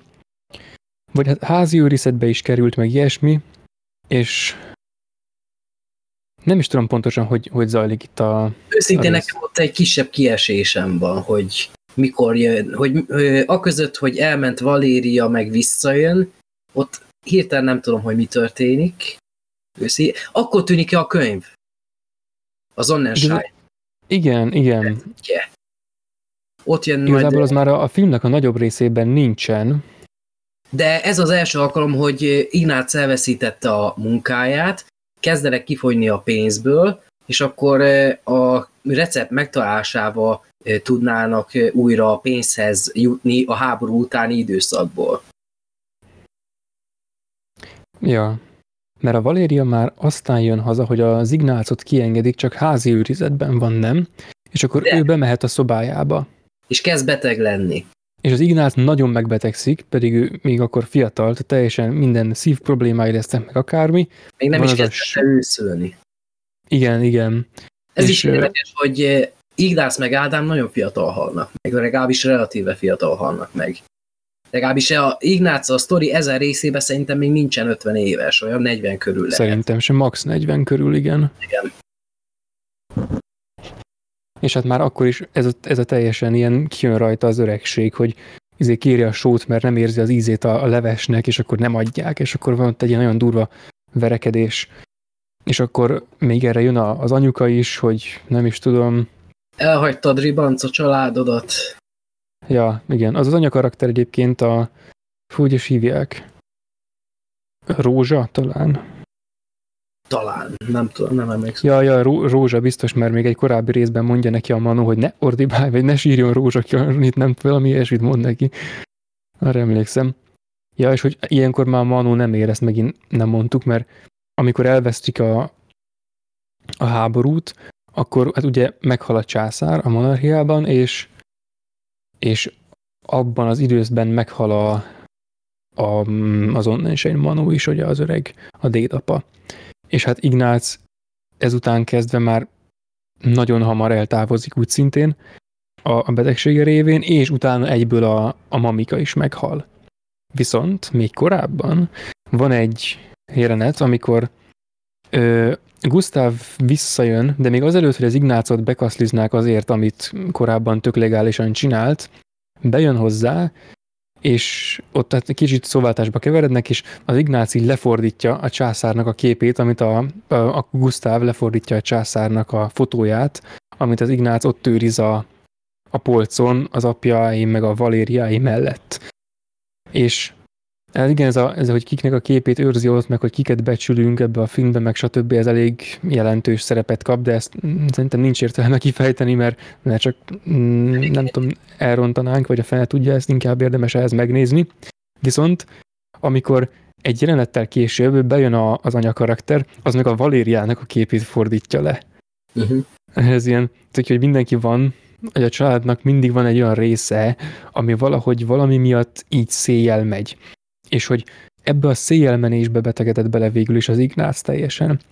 Amikor a Valéria megkérdezi tőle, még akkor, amikor az Ignácnak úgy nagyjából semmi baja nincsen már ahhoz képest, amennyi baja lett később, hogy mégis kinek akarsz megfelelni. Ez közvetlenül azután van, hogy megkérdezik a, az Ignáctól, hogy kiket ajánlana, tehát így, amikor elkezdik bevonni, akkor ezt megkérdi tőle a Valéria. És amit ott fel horgat állapotában ö, felsorol, hogy mi mindennek kell megfelelnie, szinte mindegyik olyasmi, ami az előtte vagy az utána felsoroltnak tökéletesen ellentmond. Tehát a legszéthúzóbb dolgokat sorolta föl, és igaza van. És hogy ő végül, tehát ő az a karakter, aki erőből megtartja magát a, kettő dolog között, de végül szétszakad. Tehát hát igen, amikor húzod a, mit tudom, húzod a papírt, akkor egy darabig nem tudod eltépni, de végül elszakad. És hogy és az az érdekes, hogy ő, Valéria innentől kezdve ott marad. Igen, mert ő lesz a családfő konkrétan, amikor meghal a, mert az anya. Ez is érdekes, hogy a gyerekeket ott hagyta. Ez amúgy érdekes, erről nem nagyon esik szó, hogy milyen lehetett az a kezdetben megint friss, tüzes kapcsolat, ami annyira rossz lehetett, hogy visszament a régi családjához, és ott hagyta azt az alkot. Hogy még a gyerekeit is ott hagyta egy x ideig, ahhoz, hogy úgymond boldog lehessen újra. De elfelejtette, hogy milyen az a boldogság. És akkor vissza... Hát meg el is akarták üldözni eléggé, az anya mindig is ellene volt, meg... Hát igen. Ez amúgy érdekes. Igen, hát meg ez is olyan, olyan fanyarra van megcsinálva. Hm? Hát ez is nem kellemetlen, mert nem úgy van, nem, nem erről szól az egész film, tehát hogyha erről szólna, akkor valószínűleg már annyira nyomasztó lenne itt az egész, hogy nem tudom, de akkor valószínűleg nem szeretném ezt a filmet. Mondjuk az, hogy még egy tragédia volt Valériában. Hát még egy, igen. De könnyen elképzelhető. És mennyi tragédia követtem még ezt, hát igen.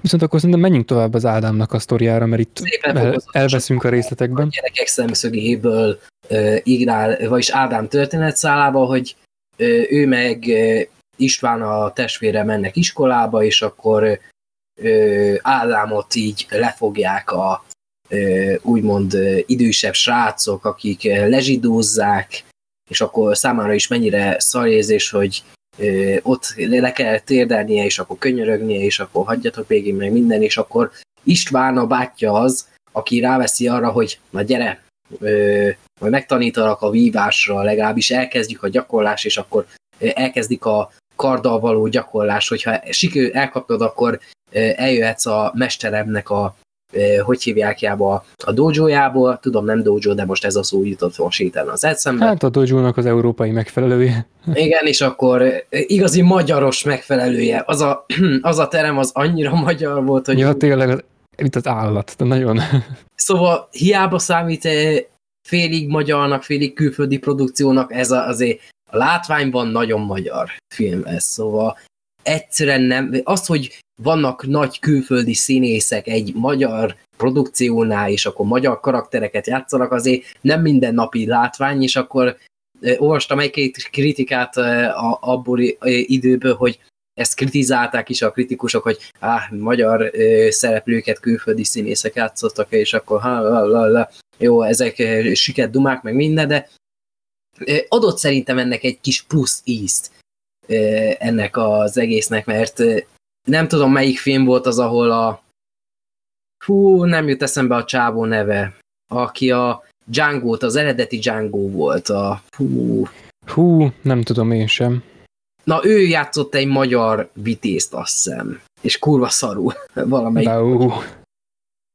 Ö, nem tudom, talán a honfoglaló volt, ezt meg kell most néznem, szóval ez egy, most egy...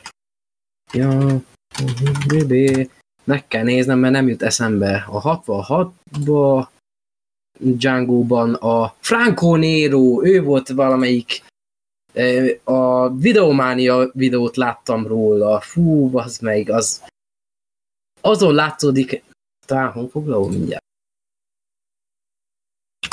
Igen, a honfoglalás, ő volt Árpád vezér, bazd meg. Az Isten, annyira olcsó tévéfilmnek érződik, és hát azért, mert a költségvetés nagy része Franco Nero-ra mente, és ő Árpád vezér, és annyira látszódik az utószinkron, borzalmas, 2,6 IMDb, szóval ez sokat elmondhat a filmnek a minőségéről. Nézzétek meg a Videománia epizódot, ha megtaláljátok az interneten valahol. Na lényegtelen, és akkor olyan fura volt, hogy annyira magyar ez a film, és mégis nagy hollywoodi sztárok, meg brit, meg na, annyira fura ilyen filmeket, mert ritka az ilyesmi, hogy láthatunk egy ilyesmit. Igen, kuriózum egyébként. Igen, ad egy különleges ízt, és mégis ízig végig magyar. Ralph Fiennesnál igazi magyart nem nagyon láthattam, holott a karaktere eredete Sonnenschein, szóval valamilyen osztrák vagy német, szóval nagyon durva. Ja, hát igen, ezért is váltanak nevet, hogy ne, ne úgy hangozzon a... Igen. De Mert... nagyon durva. Nagyon jó. Igen, van is egy ilyen jelenet, és arról eszembe jutott még egy ilyen átívelő dolog a filmben, hogy amikor beszélgetik a Valériával a nevet, hogy meg kéne változtatni, mert amikor bevonják először az Ignácot a politikába, akkor szó van róla, hogy hát jó, ott a bíróságon itt, na, mégis legyen már magyar nevünk, és egy kávézóban beszélgetik, kérdezi a Valériától, hogy mi jut eszébe arról, hogy Sonnenschein, és akkor felsorol egy-két dolgot, hogy, hogy fú, izé, stb., és akkor végül leszűkíti annyira az Ignác, hogy pontosan milyen kontextusban, mire, tehát végül elmondja, hogy hát igen, ebből a névből az jön le az emberről első hallásra, hogy hát nem magyar. De most nem ezt akartam felhozni, hanem hogy a kávézós jelenet, ja, igen. A kávézó már megint egy ilyen hely, ahol valami fontos dolog döntetik el. Ezen a, a kávézóban, amikor a, az Ignác és a Valéria beszélget, akkor határozzák el, hogy megváltoztatják a nevüket. És a film végén az Iván egy kávézóban, mikor a börtönévei után megint nem. Nem, rosszul mondom. Nem, az más volt. Az a... korábban van. Igen az Ádám találkozik amikor... Az Ádám is találkozik, de az Ignác is egy, Azt akarom mondani. Korábban Ignácék még nem lettek keresztények, hanem Ádámék. Igen, igen, persze. De igen, hogy ők ott még csak a nevet beszélték meg, aztán és Ádám... ott az első keresztény órákon találkozik Ádám ezzel a lányjal, és meghívja a kávézóba később. Ja, erről Igen. Beszél. Jó van, na. Nem, nem, ezt jó, hogy mondod. Én, a, én egy későbbiről dumáltam még, ja. de azt, azt, azt rosszul mondtam.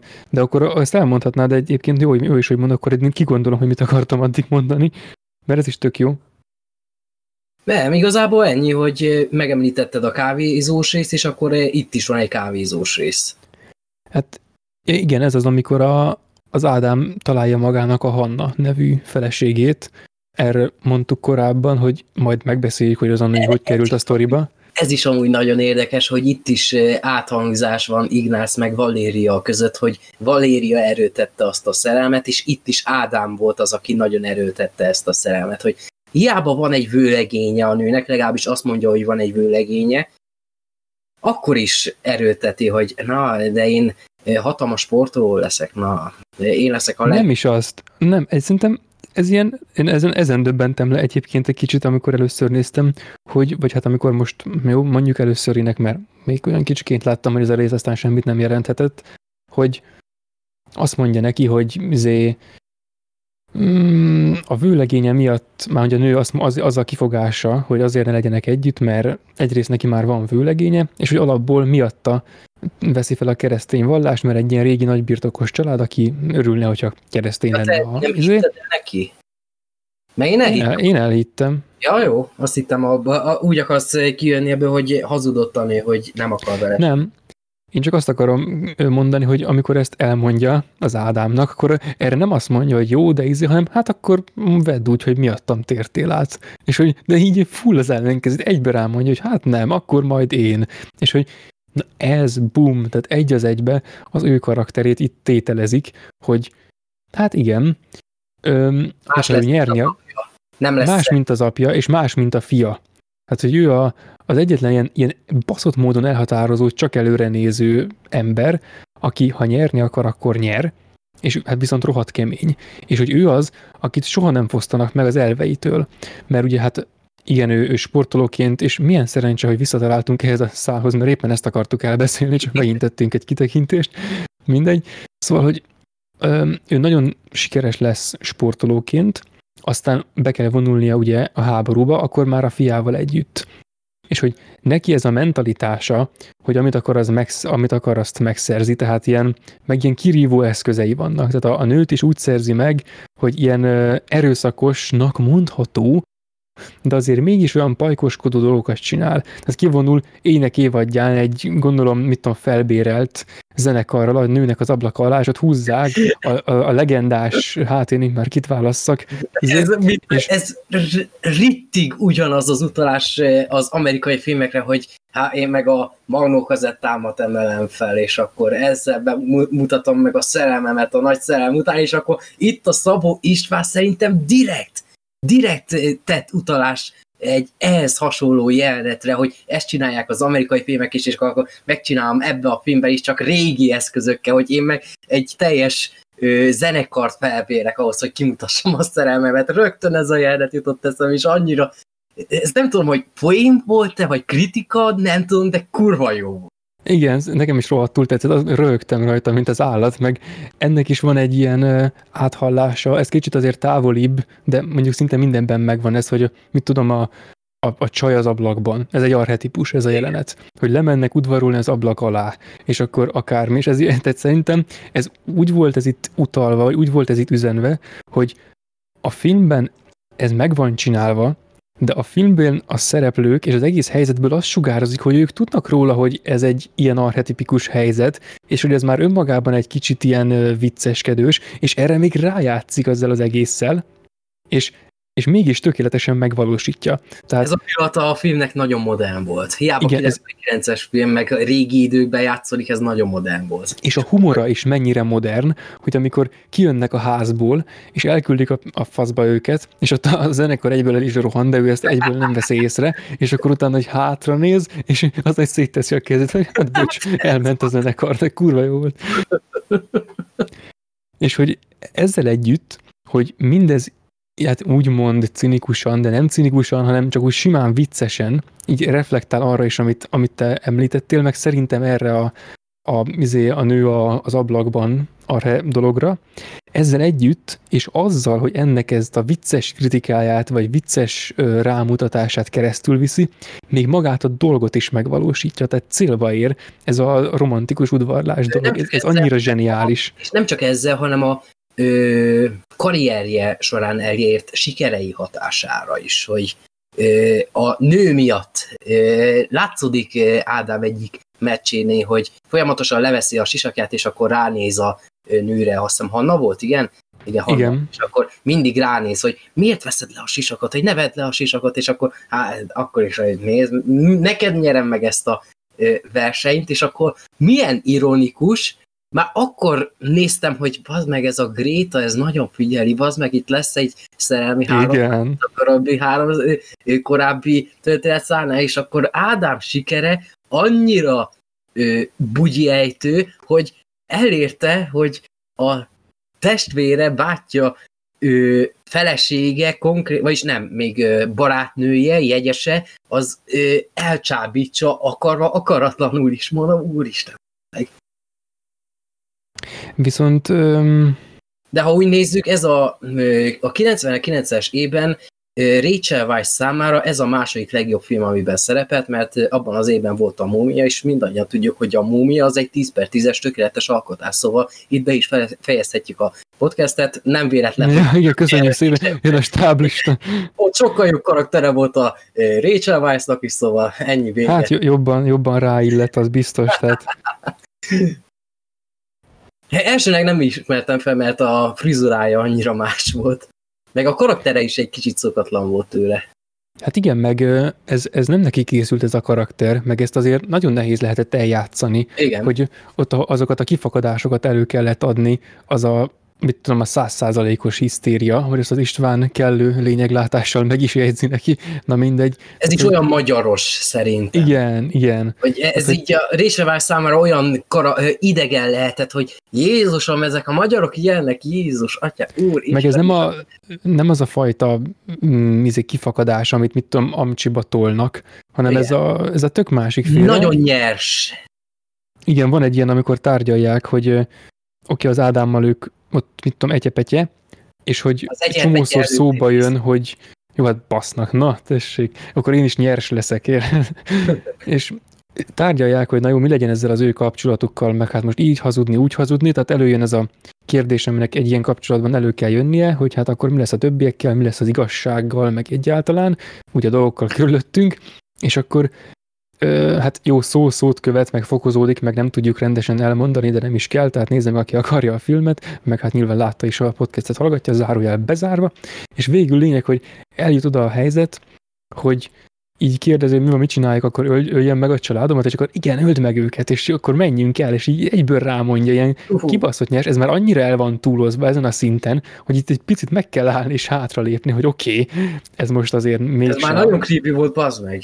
Igen, de olyan dolgok el tudnak hangzani, hogy ezt az ember egyáltalán nem, nem várná, vagy nem hinni, hogy ebben a filmben felbukkan, ami minden jegyével annyira kellemes hangulatot. És hogyha úgy nézzük, valamilyen szinten érthető is, mert egy világbajnokkal feküdt le, mert akkor már aztán meg volt a világbajnokság, és megnyerte Ádám. Hát ők már szerintem közben is... Mm, közben is volt, igen, de azt hiszem a bajnokság után volt. Miután világbajnok lett, akkor feküdtek le, azt hiszem. Ha jól emlékszem. Szerintem az már, ez csak nincsenek, szerintem csak nincsenek színen, de én már úgy érzékeltem az ő kapcsolatukat, mint ami korábban kezdődött, eleinte még csak azzal, hogy oké, okay, akkor csak hat szeresselek, van egy ilyen mondás, igen, amikor és akkor onnantól, igen, a táncolós jelenetben, és akkor, akkor utána eljutnak oda, hogy végül akkor mintha ebből ilyen rendszeres dolog lenne, tehát amikor fölmegy hozzá, akkor már nem úgy fogadja, hogy jaj, mit akarsz, meg ilyesmi, hanem mintha már nem, nem első alkalommal térne hozzá, és akkor nyilván hát legalábbis én úgy gondolom, hogy... Pont az esküvője napján még hozzá, akkor van neki szerelmet. Ennyire mocsok időpontot választani egy ilyen szerelemvallásra, mondom, jaj, Többet mondott a Gréta karakteréről az az egy pillanat, mint mit tudom én, egy bármelyik más filmnek a főszereplőjének az összes semmit mondó része, mint például az Olé Vegato új filmje, az utolsó bűntény. El is fejtettem már azt a fő, főszereplőt, az annyira semmilyen volt. Itt a Gréta azzal az egy jelte sokkal többet mondott magáról, mint egy másik film egy, egy két és fél óra alatt. Hát igen, mondjuk ez persze kellettek a körülmények is, tehát valószínűleg, hogy ez így, ahogy itt elhangzott, ez csak itt hangozhatott el. Hát um, nem kárhoztatok minden mást ehhez képest, de azért mégiscsak ez volt a legjobb. Szóval, igen. igen. Sztori mesélés szempontjából feltétlenül. Az biztos, tehát a, a narratív ö, filmnek, egyáltalán a történetmesélésnek egy olyan magas szintjén áll ez a film, hogy azt nem, nem tudom elmondani. És hogy hát a filmes módszerek tekintetében azért az egyszerű dolgokra szorítkozik, tehát hogy nem nincsenek itt durva, asszociatív, párhuzamos montázsok, tehát egyáltalán nincs is rá szükség, csak szétbaszta volna az egészet. Így is van benne mit érteni, de ja, persze a Szabó István el is mondta, hogy őt a, a forma az itt annyira nem, nem foglalkoztatta, hanem inkább a, a mesélés, meg a történet maga, meg ilyesmet. Ő írta a sztorit is, karöltve, azt hiszem valaki mással, most nem ugrik be a neve, de hogy na, a sztorihoz szerves köze volt, ugye hát családi, meg személyes kitekintés, meg minden is van a részéről. Izrael Horowitz. Ja, igen, igen, igen. És ja. milyen érdekes, hogy ö, ahogy jön a második világháború, ö, hogy hívják, és akkor a munkatáborok, meg minden, és akkor nem csak Ádám a tekintetben volt talán az egyik legerősebb karakter ebből a három generációból, az apja meg a fia után, hogy sikeres lett, mindenféle katonai segítség, meg egyebek nélkül egyedül vallást kellett váltania. Ő saját erőből ért olyan, olyan sikereket, hogy nem kellett neki katonának lennie ahhoz, hogy részt vegyen a 36-os német olimpián, ahol katonák vehettek csak részt. Ő, e, ő annyira jó volt, mint sportoló, hogy képesek voltak elnézni e mellett a tém mellett, hogy hát ő csak egy civil, nem baj, viszont ő egy kurva jó vívó.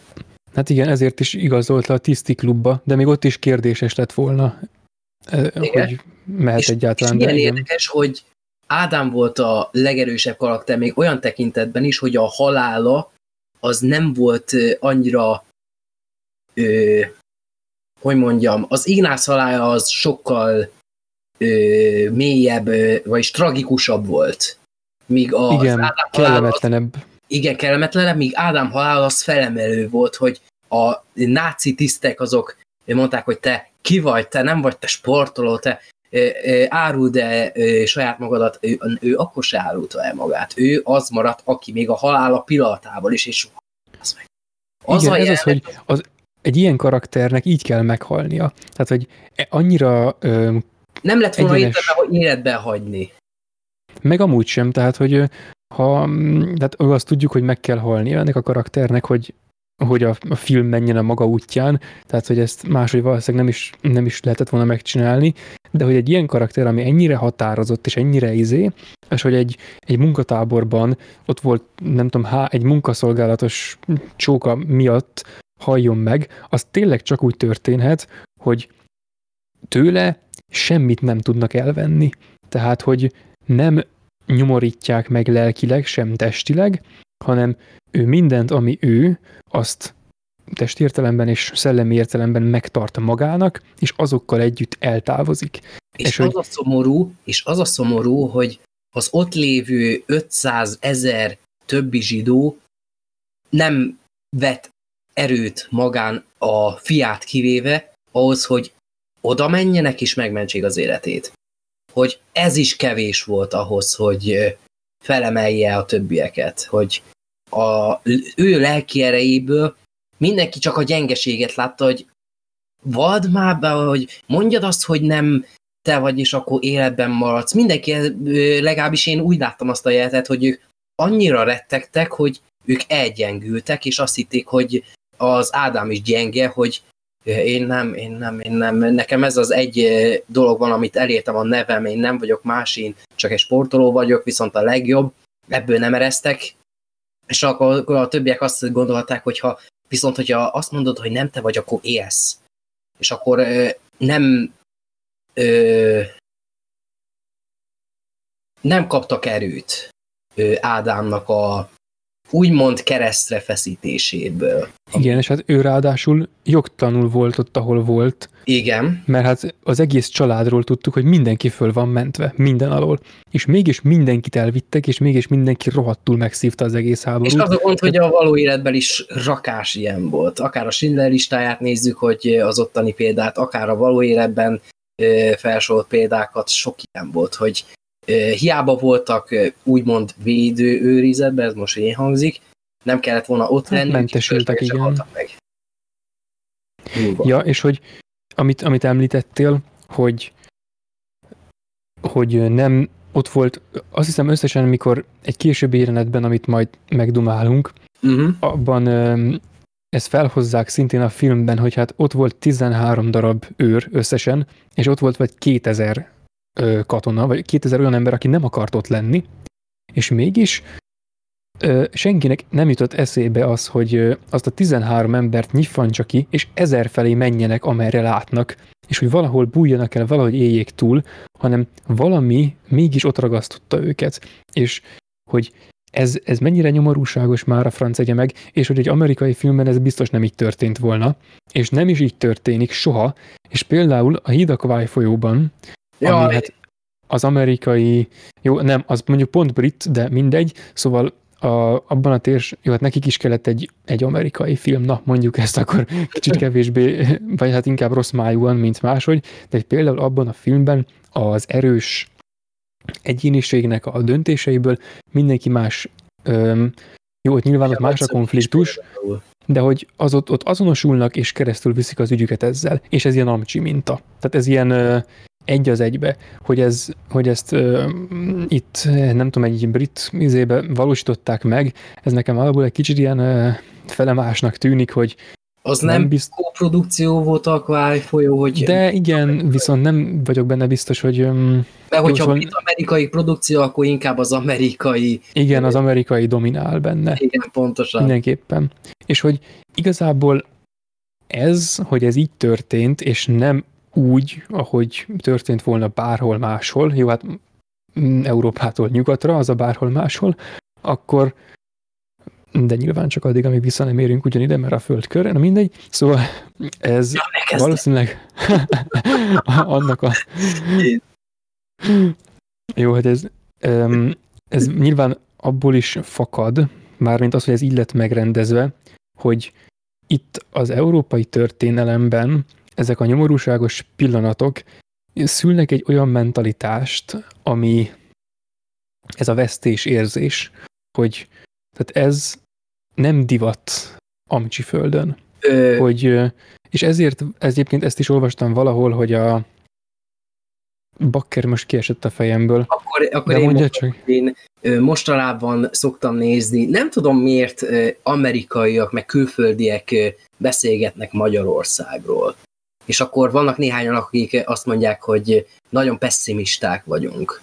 És akkor utána elmagyarázzák, hogy amint megtudják a magyar történelmet, hogy miért vagyunk ennyire pessimisták. Az, hogy számukra amerikaiaknak fura az, hogy ö, nem köszönünk egymásnak idegenek, hogyha á, hello, szevasz, vagy nem akarunk azonnal ölelkezni. Az amerikaiak a folyamatosan ölelkezni akarnak, és akkor hé, ho, ho, várjál, én nem ismerlek téged, miért akarsz te engem lenni? Azért, és mert... akkor, ja, de hát te is ember vagy, én is ember vagyok, ezt egy olyan nyelven mondja, amit nem értek, aztán megölel. Amerikai, kész. Igen, hát az a... mert amerikaiak azok nagyon kedvesek, meg minden, és akkor ö, ö, eltöltenek itt néhány hetet, néhány hónapot, és akkor nagyon sokat tanulnak abból, hogy a történelmünkből adódóan nagyon pessimisták vagyunk, negatívan látjuk sokszor a világot, viszont amint megismernek minket, meg mi is megismerjük vissza másik félt, akkor nagyon ö, közvetlenek tudunk lenni egymással, miután megismerkedtünk.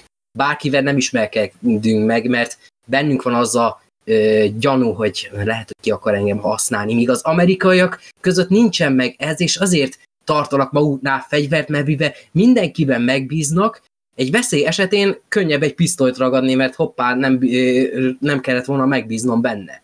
Itt Magyarországon nem kell fegyvert tartani, mert mi alapjáton óvatosak vagyunk egymással. Nem bízunk meg senkiben. Amerikában nem zárják be az ajtókat sötétedés után, míg itt Európában mindenki. Legalábbis úgy tudom, mert Németországban például zárják ugyanúgy az ajtókat, mint itt nálunk is, szóval ez így számukra fura. És akkor ez a hogy hívják, Ádám halála is egy ilyen rész, hogy egy amerikai filmben elképzelhetetlen egy ilyen jelenet, hogy hogy lehet az, hogy eh, ahogy a Gusztáv is fogalmazott, mert ő is azt hiszem külföldre ment, ha jól emlékszem.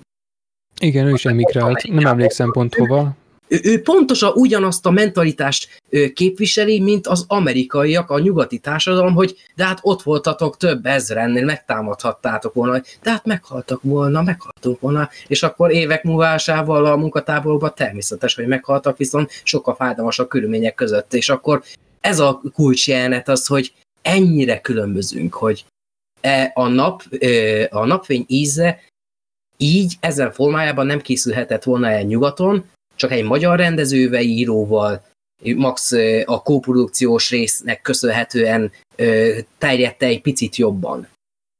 Igen, igen. Ja, meg hát az is benne van ebben, amit mondasz, hogy mondjuk oké, okay, vegyük megint elő a hidak folyont, hogy abban ugyanaz a helyzet, hogy nem rohanják le az emberek ott a, mm, ott a japánokat, akiket éppen ott fogolytáborba tartanak, de őket ahhoz politikailag sa, satuba kellett fogni. Tehát ott ott ők egy olyan helyzetben vannak, hogy vagy föladják a, a törvények követésének uh-huh, ilyen nyugati típusú el, elv alapjait, tehát hogy ha a katonának parancsot adnak, akkor az már pedig azt csinálja, típusú elveket vagy föladják, vagy nem. És ugye a napfényízében pedig egy szimplán, nem szimplán nyilván, tehát annál minél szimplább és minél természetesebb, annál kellemetlenebb beidegződés az, hogy az, az emberek nagy többsége vesztes. Tehát, hogy meg egyáltalán a háborúnak a megélése tök más, és hogy ez ragasztja be végül őket abba a pozícióba, hogy ott meg vannak állva, és nem csinálnak semmit, és hogy ez azért visszatér a film későbbi pillanataiban, és amikor ezt elmondják szóval, megbeszélik, és akkor ott tényleg ott sírva vannak fakadva, hát most jó, megmondtam ezt a mondatot már megint, hogy... És ez egy kurva jó ez a ö, dolog, amit a ö, adás elején mondtam, hogy néztem YouTube kommenteket arról, hogy Iván visszatért a táborból, és akkor azt, már, azt a karaktert már, már Ralph játsza, és akkor de hát láthattuk, hogy meghalt, és akkor hogy, hogy itt van, és akkor miért sír? Az apja az már régen meghalt, nem élte meg a háborút, és akkor ez az a nyugati mentalitás, az a tipikus olvasság, szerintem még a legtöbb magyar ö, átlagnéző se gondolná azt, hogy de hát meghalt ez a csávó, hogy, hogy visszatért. Persze, biztos van ilyenek itt Magyarországon is. Meg Igen, de ez, ez nem is ilyen, ez, ez nem is annyira ilyen... egyszerűsíti őket, nyugatiakat, annyira, hogy Jézus basz. Hát én nem úgy gondolom, hogy ez megértésbeli dolog, mert akkor ne legyünk annyira gecik, de vagy hát legyünk, de hogy én úgy gondolom, hogy talán ez abból van, hogy így szimplán inkompatibilis. Tehát, hogy nem lép föl annak a lehetősége, hogyha ha a kisebbség el akar nyomni a többséget, akkor a többség ez ellen nem lép fel, és teszi, amit akar. Mindegy, hogy ez most éppen hogy valósul meg, de mondjuk, mondjuk akkor legáltalánosabban, tehát mondjuk ebben a helyzetben. És hogy náluk egyszerűen nem, nem lép fel annak a lehetősége. Ez olyan, mint hogyha... Érdekes, ez azért érdekes, főleg most a Black Lives Matter helyzet kapcsán, ami ö, szerintem még mindig tart valamilyen szinten, hogy ö, ott a feketék, ahogy a rendőrök azt a orbitális nagy hibákat csinálták sorra az azt követő hónapokban, felrázadtak rögtön azonnal, hogy basszátok meg rendőrök, hogy mi akkor is kiállunk, hogy a fekete élet is számít, ez így a magyar felfogásban így jóval kevésbé elképzelhető. De mivel most már egyre jobban nyugatiasodunk, így egyre inkább valószínű, hogy ilyesmi is előfordul. Hát meg, meg szivárog át a kultúra, de Igen. az meg megint milyen érdekes, hogy azért a film az Európában született, és hogy és hogy innen ment át Amerikába. És az, az Adolf Cukor, meg ezek, ők vitték ki a filmet Amerikába, a Paramount, meg ezeket nagy alapítók között mindenhol volt egy magyar például, de az összes többi nemzetségből is, és hogy most mennyire visszafelé hat ez a dolog. Tehát, hogy oké, igen, kimentek a rendezők, kiment egy generációnyi ilyen kultúrában felnőtt rendező, aztán ők meghaltak, rájött a, az amicsű mentalitás, az elmúlt, és Európával, és most az van, hogy, hogy szivárog vissza. Tehát ilyen e, sajátos dolog alakult itt ki, ha úgy nézzük. Ez érdekes hát, lesz majd az elkövetkezendő évtizedekben amúgy így visszatekinteni majd. Ja, hát igen, mindenképpen. Így, hogy visszatérünk a filmre, hogy ott is az évtized, vagyis az év, új évszázad elején mennyire bizakodóak voltak ők is, és mi pontosan tudjuk, hogy mennyire el fog baszódni a helyzet, és ahogy mi a 2000 2000-ben szintén egy új évszázadba kerültünk, és mennyire pozitívan álltunk hozzá, egy éve később, szeptember 11, most Covid, meg az elmúlt 20 évben is annyi szarság volt, és még csak az első 20 évről beszélünk. Mi lesz itt még? Hát igen. Meg azért ennek a háborús dolognak is van egy ilyen, mint tudom én, milyen értelmezése, hogy nem is tudom, hogy hogy gondolunk a háborúra, mint olyanra, hogy hmm. hát mind a kettőt elveszítettük, szóval alapján igen, igen. nem a legpozitívabb értelemben állunk hozzá a háborúhoz, mert mindig a vesztes oldalon voltunk, és a film korai részében, amikor nagyon a Hitler pártot képviseli Magyarország, ez a filmben annyira nincsen jó elmagyarázva, ezt mi magyarok érthetjük, szóval ezt a egyes külföldiek nem feltétlenül érthetik pontosan, hogy várjunk csak Magyarország miért volt annyira közel a németekkel, és utána emiatt veszítettük el mi is megint a háborút. Meg hát ezt a filmben is pedzegetik. De igen. igen, csak egy olyan kis kitekintést akartam mondani, hogy hogyha úgy gondolunk mondjuk a, mert ez a, ez a legnagyobb, ez a háborús időszak, az első, meg a, a két világháború, ezek ilyen a, mit tudom, a való életben való megfelelései az apokalipszisnek, mint olyannak. És hogy az apokaliptikus az ugye szó szerint valami olyasmi reveláció, megnyilatkozás, valami ilyesmi, tehát amikor a dolgok annak tűnnek, amik valójában. Tehát, hogy öm, és beszéltük ezt amúgy a Mulán kapcsán is, de jó, hogy oda is át lehet kötni, hogy a, a háborúban nincs helye érzelemnek, meg ilyesmiknek, tehát ott kimarad, ott minden annyira nyers, és hogy abban a valójában mutatkozik meg, amilyen. És hogy ez a, nem tudom, hát itt egy csomó háborút átélnek a, a filmben, meg egy csomó háború-szerű dolgot, és hogy annyiszor mutatják meg a, nem tudom, a lecsupaszított emberi méltóságot úgy, vagy az embert méltóság nélkül és méltósággal és ilyesmi. Egyébként a, Tar Béla rendezett nagyon durván ilyen filmeket, de itt is azért eléggé megnyilvánul szerintem, hogy amikor őt letérdeltetik és őt megverik, akkor ő nem hagyja el, tehát hogy neki, és ő az egyetlen egyébként a világon valószínűleg, aki már e, meg az emberek közül az egyetlen, aki meg tudja tartani a, az elveit, úgyhogy és tiszta az esze és a saját gondolkodásával, és minden eltúlzott, meg akármilyen befolyásoltság nélkül, ő úgy határoz, hogy ő most akkor is megtartja. És hogy ez egy idea, és ugye korábban említette te is, hogy ez fölemelő, ez a halál. Tehát igen, igen, ez egy ilyen nagyon szar halál, de egy fölemelő, mert felteszi a lehetőségét annak, hogy ilyesmi létezzen. Meg Tehát nem árulja a... saját magát. Igen, igen. Nem kell azzal tudatta élnie tovább, hogy azt mondtam, hogy én más vagyok. Ja. Na de Iván. Menjünk Ivánra. Hú. Hú. Hát úgy kerül a sztoriba. Ja, még egy másik, mielőtt erre rátérünk, hogy uh, itt megint egy ilyen uh, gyorsabb narrációs rész vezet ki a háborúból, uh, csak hogy kik haltak meg. Csak költségcsökkentés szempontjából nem volt elég pénz háborúra. ez, ez nem egy listája Nagyon, nagyon mocskos voltam, de ez muszáj volt valahogy így beleszűni, mert tényleg, ha úgy nézzük, technikai értelemben ez így van, nem? Hát, mm, hát szerintem akkor lenne így, hogyha a film elkészültének az oka föltenni a háborúnak a, a lehetőségét. Tehát mivel nem teszik föl, mint célt, hogy itt háborút csináljunk, ezért szerintem nem is.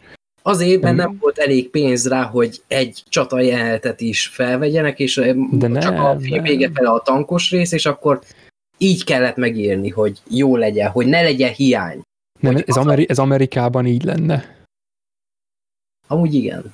Ez amúgy igaz. Mi magyarok azért, meg európai filmkészítők megtanultak a pénzhiányból sztorikat írni. Ez egy nagy előnye az európai filmeknek, hogy hát ezt a jelentet hogy tudjuk pénz nélkül megcsinálni, és akkor okos, okos megoldásokat szoktak jól csinálni. Hát egyébként nem is vagyok benne teljesen biztos, hogy mennyire volt ez, ez pénzhiányos állapot. Én ezt nem tudom, de nem vagyok benne biztos, hogy ez pont ez a nagyon minimális. Itt inkább ez a, a rezsimhatás, amit most így kitaláltam, mint kifejezést, hogy ez inkább ez érvényesülhet, mert ugye, vagy jó, hát ez most csak egy másik példa lesz, de a nagy kedvenceim az irániak, azok is a, a rezsim alatt rendezték a legjobb filmjeiket, és milyen érdekes egyébként, ez csak egy, már egy ilyen teljesen távoli megjegyzés, hogy a, a, ott két ilyen nagyon nagy rendező van, a Moshen Makhmalbaf, meg az Abbas Kiarostami, Kiarostami, mindegy, és hogy ez utóbbi, aki személyes kedvencem, ő speciál pont rohadtul politikamentes filmeket rendezett. Na de mindegy. Szóval, hogy ilyen is van, de egyébként a, a rezsim dolgok következtében általában azért elő szoktak jönni, hogy olyan hatások, hogy a művészet az akkor általában tündököl. Um, ez, ez egyfajta átértelmezése a tiltott gyümölcs dolognak, amit már korábban felhoztunk, de akkor legyen itt még egy utalásna, mert nem volt még elég. És talán valami ilyesmi. Na de izére akartunk menni Ivánra. Ja, hogy ő úgy kerül vissza a sztoriba, hogy hazajön a háborúból. Még és gyerekként hogy... ment el, és az alatt az idő alatt megöregedett Iván, vagyis hogy hívják, Ralph Fiennesként. Ralph Fiennesként jön vissza a háborúból, hát igen. Finest vagy Fines? Hirtelen nem tudom most. Fines, fine, nem tudom én, hogy mondják. Az előbb Finestnek mondtad, azért, nem, azért kérdeztem meg. Fienes, úgy írják. Amúgy nem tudom, hogy kell kimondani. Na, legyen Fines akkor. Legyen Fines. Most úgy megegyeztünk két óra után. nem baj, már mindegy. Nem baj. Ki fogja meghallgatni? Ja, hát igen. Ja, szóval, hogy a család, miután szétszélettek a, vil- a világháború előtt a házból, visszatérnek a családi házba. És hogy... Akik megmaradtak, mert Greta... Akik megmaradtak. Meg... Amúgy van egy ilyen magyar film, most nemrég készült, akik maradtak, meg lehet nézni, elég jó lett. Kitekintés vége. Igen. hogy Gréta meg István azok a Dunába ö, fulladtak a jégen. A gyerekükkel együtt. A gyerekükkel együtt, igen és a Valéria az pedig roko, nem rokonoknál. Nem, ők a... Padlásban ét. A padláson megbújt, viszont a Hanna, az Ádámnak a felesége, azt viszont nem tudjuk, hogy hogy, de az is meghalt valahogy. Igen. Ő ilyen ismeretlen is. módon. És kell egy ilyen halál is egyébként egy háborús környezetben, tehát mert itt általában az emberek többsége úgy halt meg, hogy senki se tud, tudja, hogy, hogy Igen, hol, eltűntek. hol, eltűntek, megszűnt, stb. És um, úgy térünk vissza a család történetébe, az úgymond a háborús kitekintés hehe után, hogy a, a Valéria két baromi nehéz táskával kijön a, a, a, a, tudom, egy a ház romok közül, és akkor ő hazamegy. És benyit. Kivel találkozik? Ó, várj, az később lesz még, de hogy benyit, és nem tudom, nekem az első, amikor ilyen, ilyen, ilyen arcul vágott a hatásossága ebből a filmből, az akkor volt, amikor bement a házba, és ez a ház annyira üres volt, hogy... És hatalmas. Eddig nem tudta, hogy mennyire hatalmas. Igen, és hogy kongott az ürességtől, és és baszott nagy volt. És... Nézem a képeket, amit küldte a film elejére, és akkor ott látszik, hogy mennyire nagy ez, vagyis mennyire kicsinek tűnik a háza bútorok társaságában, és akkor ott állt egyedül, a, ahol a kandalló is volt, és akkor úristen, ez a ház. És akkor a film leges legvégén, ahol a másik család is ott van, és akkor ott a pici asztal a nagy üres szobában. Igen, ott szorong a közepén az a kis asztal. Tényleg annyira oda nem illő, meg a kis család is, hogy ott köré gyűlt, teljesen egy, egy másik szint, egy másik kor, egy másik... Hogy, hogy Holosi ott volt, áj. Az annyira, holló, az annyira hollósi szerep volt, és nem az ő magyar hangja volt, az amúgy vicces volt, hogy hollósit másik hangba hallani, mert azt olvastam, hogy nem tudtak időt szakítani arra, hogy a hollósi felmondja a saját szövegét, így valaki más vettette a hangját. De megint elkalandoztunk. Ja, de akkor mondja nyugodtan, hogy na kivel találkozik, mert azt kezdted el. A, hogy hívják a... nem, nem takarítő, hogy hívják? Kató. Nem is szó. Hogy? Katónak hívták. Katónak hívták, igen, aki ö, szinte a film eleje óta nagyjából ott volt a Valériával, közösen így felnőtt. És folyamatosan Igen, és ott hogy... volt a háttérben, és akkor annyira nem is törődtem vele, viszont ahogy Valéria hazaért, és akkor ott van a nő, Bazd meg, te még élsz, Jézus, hogy úristen. És basszus kulcs, és hogy Annyira most, amikor néztem a filmet, a képeket is úgy válogattam ki, hogy ő ott legyen a, a fontosabb részeken. Tehát, hogy, mert ő mindig ott van tényleg. És van az a rész, amikor még a, az Ignácnak a sztoriában vagyunk, akkor még fiatalok, mindannyian nagyjából, jó, kivéve az Ignác, aki akkor már rohadtul megöregedett a betegsége miatt, de lényeg, hogy akkor van egy rész, amikor az anyuka felszólítja a Valériát, hogy na adja elő a, a füzetet, ami elkeveredett ott a házban.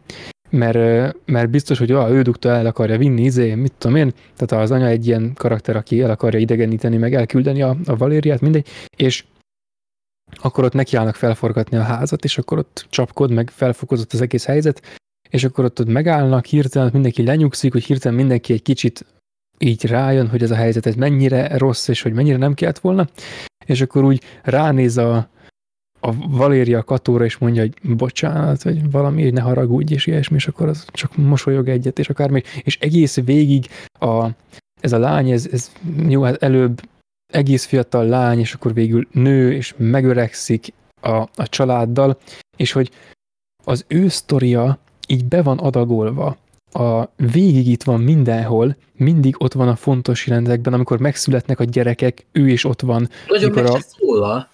Legtöbbször meg, sőt, szinte meg se szólal, csak a vége felé, akkor többet beszél egy kicsit, mikor már, már öreg és hogy az ő sztoria meghúzódik a háttérben, de az is egy milyen történet. Tehát, hogy neki nem volt valószínűleg, vagy ha volt is, mi nem tudunk róla, tehát mondom, én úgy gondolok rá, hogy még nyomorúságosabb legyen ez az egész, tehát, hogy mint hogy neki nem volt Ezzel senki. a családba érte le az életét. Igen, hogy velük nőtt föl, és hogy ő végig a, a, a szolgáló volt, egész végig, és hogy nem úgy... a gyerekeket, több generációt nevetve, Jézus igen, annyit, mint a, a Valéria, öregebb is, mint a Valéria, ezt mondják, ő maga mondja, hogy idősebb nála, és hogy ő jön vissza ekkor. A, és hogy mikor egész végig ott volt, de nem úgy volt ott, mint aki csak úgy oda van rakva, hogy majd a végén utaljunk rá, hogy hú fordulat, hanem tényleg szervesen ott volt. És, és, szerintem, csak... és szerintem nem zsidó, mert akkor nem maradhatott volna ott a lakásba. Igen, akkor elvitték volna valószínűleg, de nem vitték ez, el. Ez is egy elegáns része, hogy sose tudjuk meg, hogy egyébként milyen vallású lehet, de biztos, hogy nem zsidó akkor. Ez is érdekes. Igen, igen.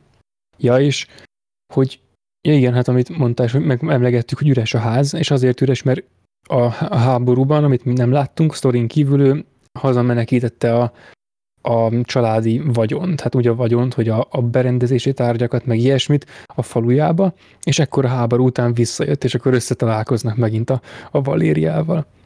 És ö, akkor nem sokkal ezután hazaér az Ignác, amit a kül, nem az Ignác, a, az Iván, amit a külföldi közönség nem tudott felfogni, hogy ez hogy történt, és aztán hazajön még valaki, és erről már beszéltünk, hazajön a Gusztáv, az aki, baszki, aki 40 éve nem, nem láttuk színen, tehát és hú, tehát ez, ez már ilyen előkatarzis, tehát nem tudom hány katarzis van ebbe a filmben, de kurva sok. baromi erős jelenet. Biztos és... voltam abban, hogy meghalt, mert oké, okay, a Valéria túlélte, mert ő neki a plotarmor ott van, és akkor túl kell élni, és akkor... plotarmor, ez jó. És akkor megjelenik a Gusztáv, és akkor ja, ó, bazd meg, ő is leélt egy teljes életet, amit nem láthatunk, és akkor kapunk utalásokat arról, hogy ő hogyan élte az életét, hogy ő hogyan menekülhetett meg, meg hasonló, meg mások hogyan ö, éltek meg, hogy az az életstílus, amit már fiatalon elkezdett, azt végigvezette. Igen, és, amin, és azt is tudjuk, hogy őt úgy hazahívták emigrációjából, ahova elment, és hazajött, és mi az első dolga, hogy politizál, és visszamegy oh, a förgetekbe. Az, az olyan rosszul esett, az olyan rosszul esett úgy, hogy láthattuk Ádám halálát, és akkor miért nem csináltatok, az hú, baszki. A, a testvérednek... És amúgy igaza van, mert amikor verték, meg fagyasztották le az Ádámot, baszki, nekem se jutott eszembe, hogy, nekem hogy se, miért... baszki. És csak amikor elmondta ez a csáv, hogy bazd meg, szét lehetett volna őket kúrni, és akkor ennyi. És akkor nem hal meg. És baszki, és ez nem egy ilyen, hogy hú, hát igen, na majd legközelebb máshogy csináljuk. Ez egy környezetben filmként megnéztük ezt a jelentet, és basz meg, Annyira kibaszottul, kibaszottul élethű, és annyira hiteles. Igen, nem tudom elmondani, ezt még a se tudta ilyen hatásosan megcsinálni szerintem. Ki, én szeretem a Schindler listáját, kibaszott jó élmény volt látni moziban, de ennyire erős jelenete, mint a Gustav jelenete, ahogy mondja, hogy így kellett volna csinálni, és Iván kiakad, hú, baszki, az nagyon erős volt, nagyon rossz volt nézni. Simán az egyik legrosszabb pillanat a filmben. És még, és még jönne a következő 40 perc nagyjából, hújjaj. Ja, ez, ez a levezetés, ez nagyon durva, és a Gusztávnak is nagyon szerves köze van hozzá, de akkor előtte még elidőznék azon, hogy ne, egy kicsit, ezen már időztünk egyszer az adásban, de hogy ugye zongoráznak a, a Valériával, és eljátszák a filmnek ezt a legendás ö, zenéjét, amit soha nem tudok kiverni a fejemből, de mindegy lényeg, hogy ez, ez az, az is egy kurva jó jelenet, és akkor ott elmondják, hogy az Iván az nem tud zongorázni. Az egész családból csak az Iván nem tud zongorázni szerintem, tehát hogy mert az ő, az ő élete már úgy zajlott, hogy abban a kellemes családi közegben, és abban a, a magunkkal hozott kultúrában, aminek szegről végről még köze van a, a nagyon távoli ükapához, és mikor ez az embernek eszébe jut, akkor így baszki, hogy milyen régen volt, így a filmnek ezen a pontján, na mindegy, erről majd később, de hogy ö, abban a kultúrában és ebben a, a családi közegben neki már úgy nem volt része, és hogy igen, neki kimaradt a zongora, és hogy erre egy így rávilágítanak, de konkrétan úgy, hogy így elmondja neki, hogy hát anélkül, hogy az ember tud muzsikálni, nem is lehet élni. És hogy itt ilyen szépen elkezdik tervezgetni, hogy mi és hogy lesz majd köztük. És az a hát vicces, aztán... hogy Iván Ádám történetében az égvilágos semmit nem csinált, míg azért Ádám azért nem csak ott volt, de azért még csinált egy-két dolgot. Igaz, pont a Ignác halála után kezdett szinte rögtön a párbajja foglalkozni, viszont már előtte azért szerepet néhány jelbe, még Iván, ő ott volt az asztalon, és nagyjából ennyi. Igen, ott gyorsan haladt a sztori meg ők. Igen, meg e, ezzel is érzékeltették azt, hogy nem vett nagyon részt a család életében, meg közben megjött a háború is. És nem igazán tudott élni. És az, ja, a az is iskolát se fejezte be. Az meg is. Ezt többször is említik, hogy... Ja, igen? Az is, meg utána mondja Valéria meg Gusztáv, hogy hát majd mi megtanítunk, és utána, ahogy elkezd dolgozni, láthatjuk, hogy semmire se lesz ideje onnantól kezdve. És hogy mi a munkája? Bosszút állnak az előző rendszer képviselőin.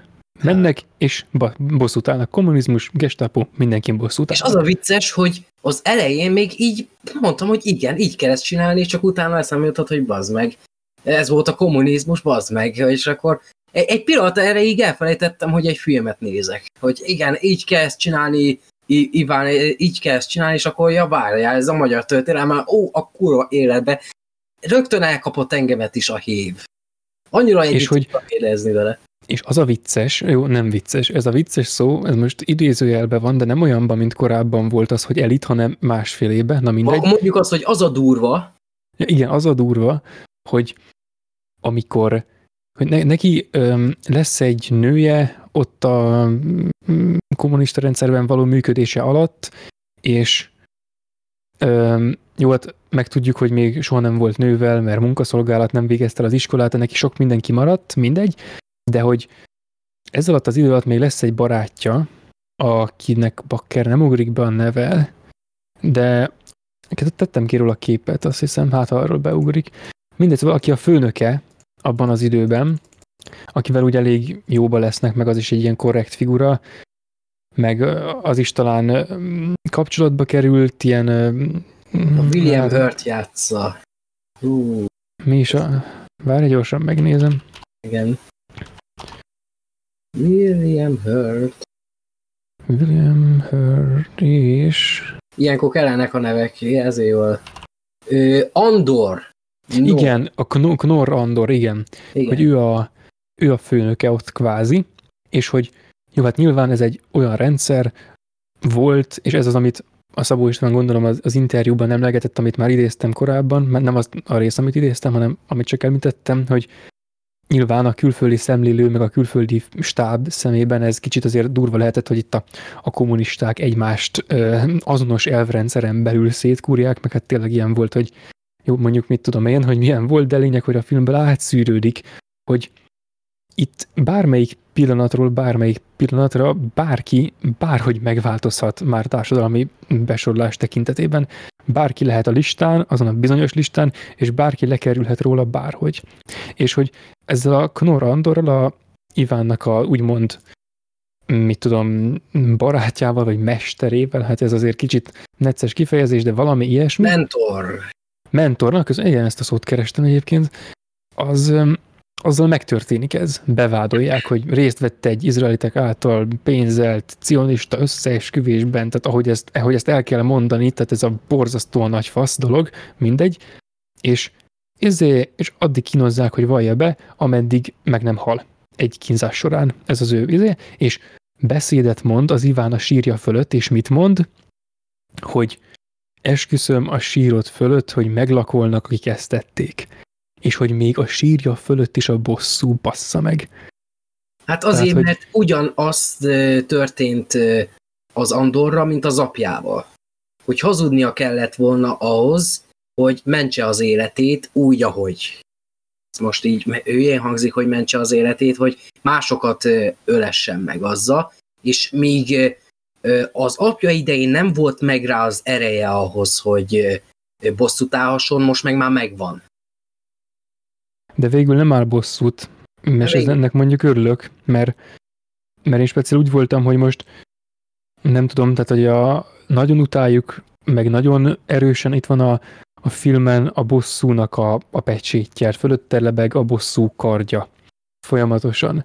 És hogy mikor már úgy van, hogy most ez a Knorr Andornak a halála őt így kizökkentette ebből a álljunk bosszút mindenkin, aki elvileg rajtunk, és konkrétan elvileg ö, sérelmeket vitt véghez a történelemben korábban.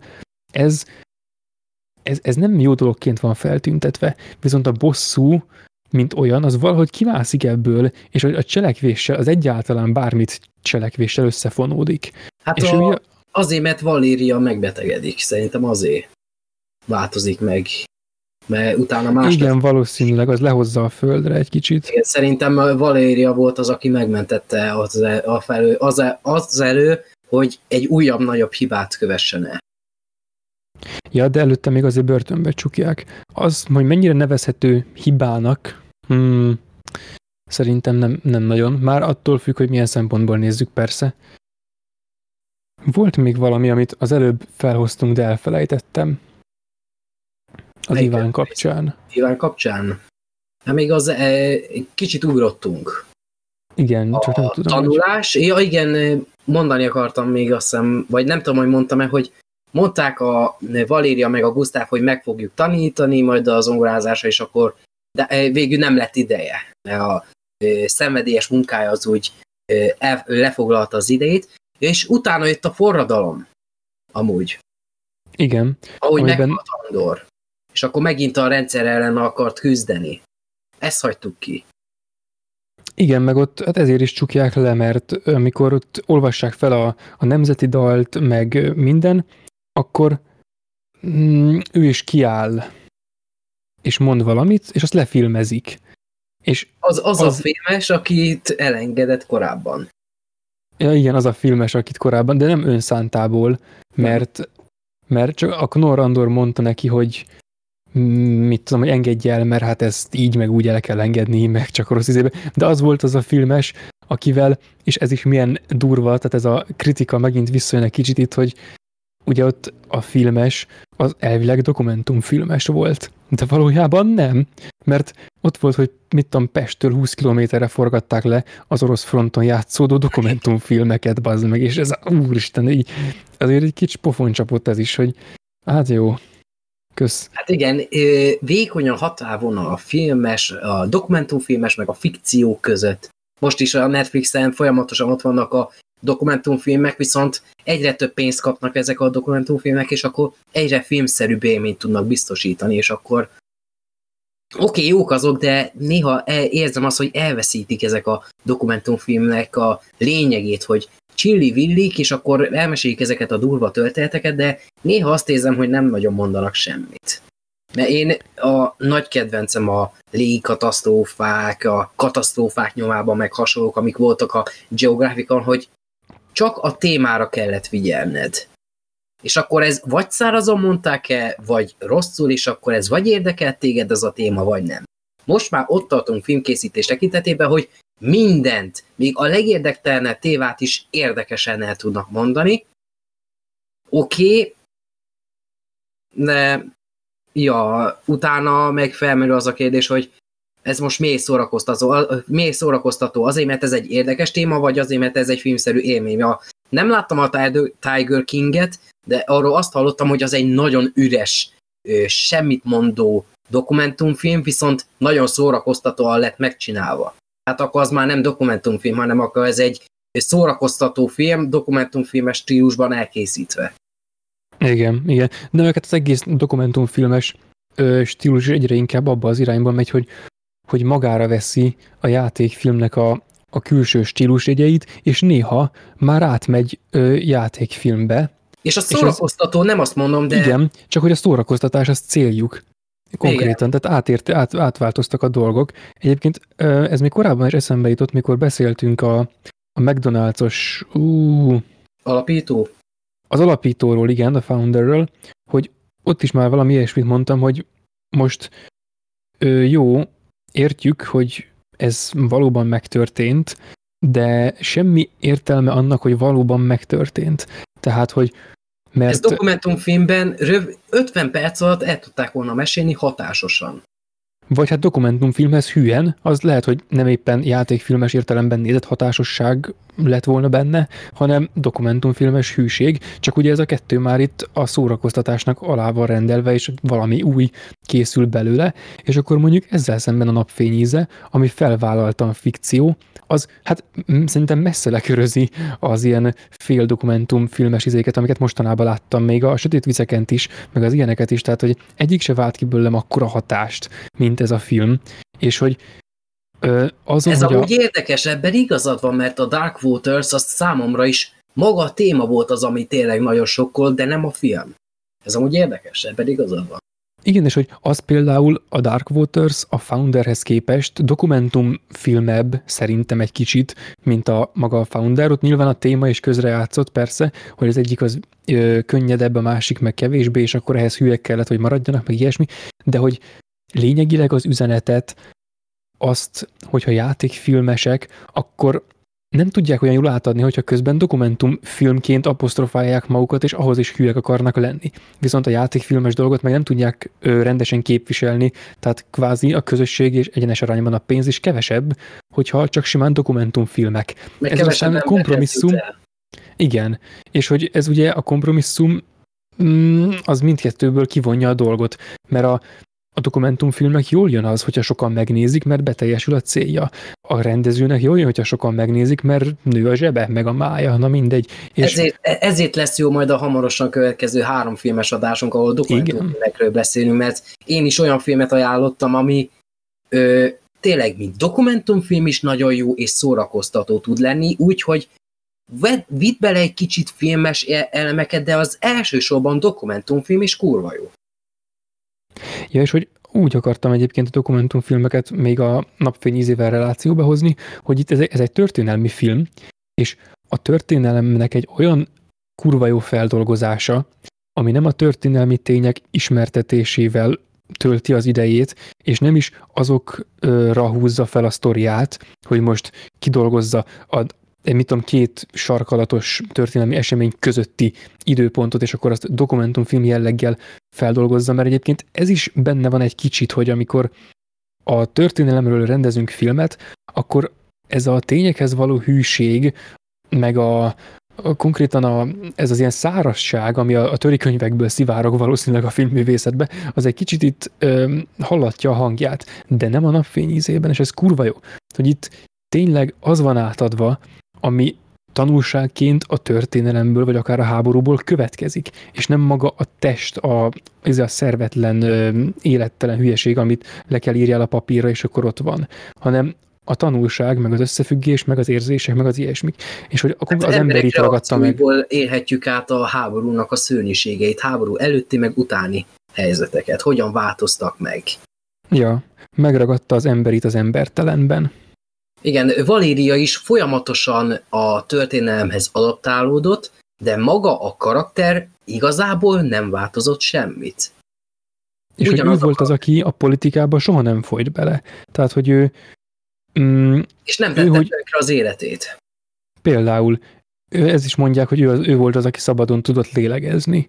És akkor ezt majd mindjárt kitárgyaljuk, mert ennek is van egy izéje, de hogyha Igen. megnézed, például ő nagyjából ideológiáktól és efféle elvektől mentes karakter, és mégis ehhez az egyhez nagyon hű, és ez szerint működik egész végig.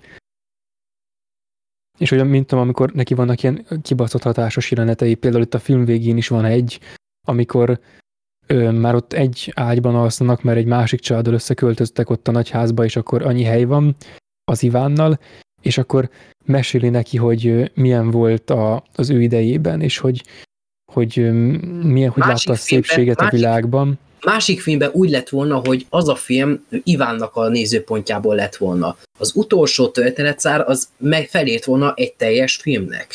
Maximum mondjuk az, hogy a, az Ádámnak a halálával kezdődött volna egy nagyjából a sztori, és akkor láthattuk volna, hogy Ádám hogyan végig szenvedi végig a tábornak a nehézségeit, és utána jön az a rész, amit kaptunk, és utána jön a nagyi rész, a tipikus nagyi rész, hogy képzeld a fiatal koromban, amikor milyen szép volt a ö, táj, meg minden, a kert is milyen szép volt. Egy olyan átlagos, tipikus háborús filmné minket a nézőt nem igazából tudja érdekelni, mert csak elmeséli, nem láttuk. Itt viszont láttuk. És tényleg nagyon És hogy igen, és mi magunk is ott voltunk, és nem elég az, hogy itt a, a visszautalásból, meg a, a múltnak ebből az érzéséből, ami úgy mindent átformál, meg úgy megszépíti a szépet, meg ilyesmi, hogy abból szép, és itt a néz, és itt a konkrétan nem kell elmondania a szereplőnek, és, az el, és nem az elmondás által kell átadja a szépség érzetét a nézőnek, hanem az már alapból megvolt, és hogy akkor is milyen rohadtul felemelő volt. És van az a rész, amikor meséli, és akkor be van vágva egy jelenet a fiatal Valériáról, amikor így az ő sajátos nézésével, ahogy nézett végig a Rosemary Harris, így belenéz a kamerába, és olyan sokat mondóan néz, hogy abban a tekintetben, ahogy egyébként kimentettem ezt is a képek közé, ha gondolod, akkor tekerj oda rá, mert az is annyira öm, jelentőségteljes, hogy ott a tekintete az visszautal az egész filmre, és hogy ekkor megint ilyen hatalmas lendülettel megcsapott az az érzés, hogy a film eleje annyira, annyira régen volt, hogy az már tényleg nagyon-nagyon régnek számít. És nem csak úgy simán. És hogy ez a, nem tudom, a valós élményeknek, a, tényleg a tényleges cselekvésnek, és nem a, mint tudom, a szürke hétköznapoknak van ilyen hatása, ami tényleg ilyen... Mostnak érződött az, amit három órája láttunk. Igen, de nem olyan nosztalgiának, hanem borzasztó régi nosztalgiának, és nagyon kellemes nosztalgiának. És hogy ez, ez ilyen tényleg filmes erő, hogy ilyet máshogy nagyon nehéz, ez az, az eposz. Ezt még könyvben sem nagyon lehetne megcsinálni. Igen, vagy, vagy nagyon, nagyon hosszú kéne legyen, tehát gyűrűk ura, azt tud ilyet, meg, meg mit tudom én, tehát ami, ami már úgy hivatkozik magára, hogy, hogy, anna, hogy az annyira elegáns lesz csupán attól, hogy leírja, hogy nem tudom, szóval mm, ilyen, ilyen elemi, és emiatt mondom én eposznak, tehát, hogy ez ilyen, hát emiatt is, de nyilván az egésznek hát a jellege miatt. A történet szállánál fogtam fel Valériának a lényegét a karakterének, mert már Ádám történeténél is feltűnt, hogy ő még mindig ott van, és még most már modern fényképezővel csinálja a képeket, hogy jó, igen, ő még mindig ott van, és ahogy véget ért a háborúnak, és akkor itt van Valéria, te még itt vagy, ó, de örülök neked, hogy itt vagy, azt a kurva, nem hittem volna, hogy neked annyira fogok örülni, meg te esnek egy mellékszereplőnek indultál még Ignásznak a történetszálába, és akkor még mindig mellékszereplő vagy, de te egy az a fontos mellékszereplő vagy, hogy már majdnem második főszereplőnek számít, az annyira jól esett. Itt viszont, hogyha ha úgy nézzük, akkor itt három főszereplő van, akit a Ralph Fiennes, Fiennes játszik, és hogyha ha úgy nézzük, akkor az egyetlen, aki hát valós értelemben végig egy darab karakter és főszereplő, az tényleg a Valéria csak. Mert uh, konkrétan tényleg ő az, aki az egész sztorit végigéli. A nézőnek úgymond, ezt már beszéltük, ezt a kapcsolódási pontot vele. Viszont van még egy dolog, amit egész végig nem említettem, de csak mert elfelejtettem, de amúgy már előre utaltam volna korábban, hogyha ha eszembe jut. Ez az ablakon kinézés. Neki van azt hiszem három ablakon kinézős jelenete, és a film... emlékszek, a, amikor terhes volt, meg a vége.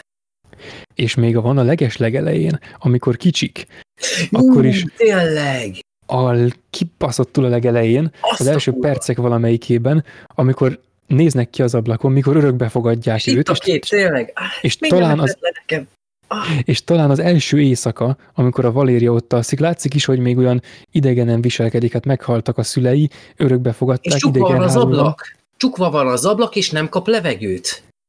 Hát szerintem nem is az, hanem, hogy de várjál, a film elejére mondom még, hogy amikor igen, arra értem, hogy amikor még nagyon picik, ott még csukva van az ajtó, új helyre került, új családja van, nem nagyon kaphat még levegőt, félhet, még nem biztos. És amikor terhes... Ja, úgy értetted, hogy nem kap levegőt, mert ha... Ja, igen, jó, mert... Nem, nem úgy értettem, itt a szimbolikus értelmében. Igen, jó, igen, kicsit értettem, meg... hogy ott még nem kapott új levegőt, és akkor kapott leginkább először levegőt, hogy eddig titkolni kellett Ináccal a szerelmet, és akkor így titokban ért meg minden, és amikor terhes, és amikor kinyitották az, az ablakot, akkor tudott igazából felszabadulni, hogy ez az első nagy fellélegzésem, hogy ez az végre önmagam lehetek, élhetem az életemet, és utána megint így történtek a dolgok, és akkor itt a film végén pedig ö, rosszul lett, és akkor a levegő az úgy megint megérintette. Ugyanúgy hó még hozzá. Igen, igen, igen. Ez az elején még, még eső esik, azt hiszem kint, meg akkor neki még úgy könnyes az arca, csak még erre emlékszem, hogy akkor ő még ott olyan kis elkámpicsorodott, és úgy utána végig a leg, legvidámabb karakter, meg aki úgy leginkább a, a boldogságot megéli az életben, meg hát aki, aki által a néző is úgy kapcsolódik valamiképpen az örömhöz. És itt a legvégén abban a jelenetben lesz rosszul, amikor keresik már megint a füzetet. Megint egy átével, átívelő tárgy, hogy keresik a füzetet, hogy valamit kezdjenek vele. Ez már a filmnek eléggé a végén van, és még egy kicsit már vissza akarok menni valamire, mert egy másik tárgyat még nem zártunk le, na mindegy. Öm, és miközben kutatják ott izé, a, a polcot, a közben ö, rosszul lesz, de már korábban is látszik rajta, hogy, hogy kezd rosszul lenni, és akkor kinyitják az ablakot, beesik a hő, hó, ő meg ott összeesik, és el is felejt mindent. Tehát, hogy öm, vagy hát én ezt úgy értelmeztem. Mégpedig azért, mert amikor megváltoztatják a nevüket, akkor ugye neki van az a reflexe, hogy alapból még az Onnenscheint írja oda a lapra. Ja, igen. Mm. És ezt nem akarom olyan élesen ezzel párba állítani, mert kicsit bele magyarázásnak tűnne, de hogy például itt ennél a névváltoztatós résznél én úgy gondolom, hogy van egy, egy elég erős változás, egy úgymond szakadás ebben a filmben, hogy innentől kezdve... Ne, fel, ne feled a szabad. Ránéz Valéria Ivánra. Mert, akkor Szerintem... lehet, mert Szerintem... ha ránéz, akkor azt gondolhatja, hogy az az Ignác, a szerelme. És igen, és ú, de jó, hogy ezt mondtad, hú, erről eszembe jutott még valami, amit majd ki kell emelnem. Bocs, igen. ezt muszáj volt most megmondanom, mert elfelejtettem. Azt a kurva, ez most így kurva jó. Ja, és hogy amikor végül összeesik, akkor a, én úgy értelmezem, hogy eddig a, a szakadásig, tehát hogy a, azért mondta Sonnenscheinnek a nevét, mert már hogy a saját nevét azért mondta úgy, hogy Sonnenschein, mert mintha, és úgy gondolom, hogy addig, visszamenőleg addig a pontig, akkor ott hirtelen minden kiesett. És uh-huh. akkor az arcába nézett valaki, aki Ignác is lehetett, de bárki más, de akkor az út neki már Ignácként tűnt fel, és akkor hát ugye kétszer is kimondta, tehát ez nem észbe kapunk, aztán másod, másodjára már sorsot mondunk típusú helyzet, hanem ez tényleges, teljes bizonyossággal uh, Sonnenscheint mondunk jelenet. És hogy akkor végül is ő a film végén úgy távozik, hogy, hogy ő most nem az a Valéria, aki megélte a sok háborút, hanem aki az Ignáccal boldog, és aki még a Gusztávval is boldog, mert a, a névváltoztatáskor ők még hárman nagyon jó boldogságban voltak. Uh-huh. És hogy így távozik el. De a kórházban viszont... ott már nem volt magánál, mert ott úgy fek, mintha nekem úgy tűnt volna, hogy úgy fekszik, mint hogyha már visszatért volna az el. Hát igen, ott ilyen nagyon ki voltak simulva az a, a, a ráncok az arcán, nagyon békés volt az arca.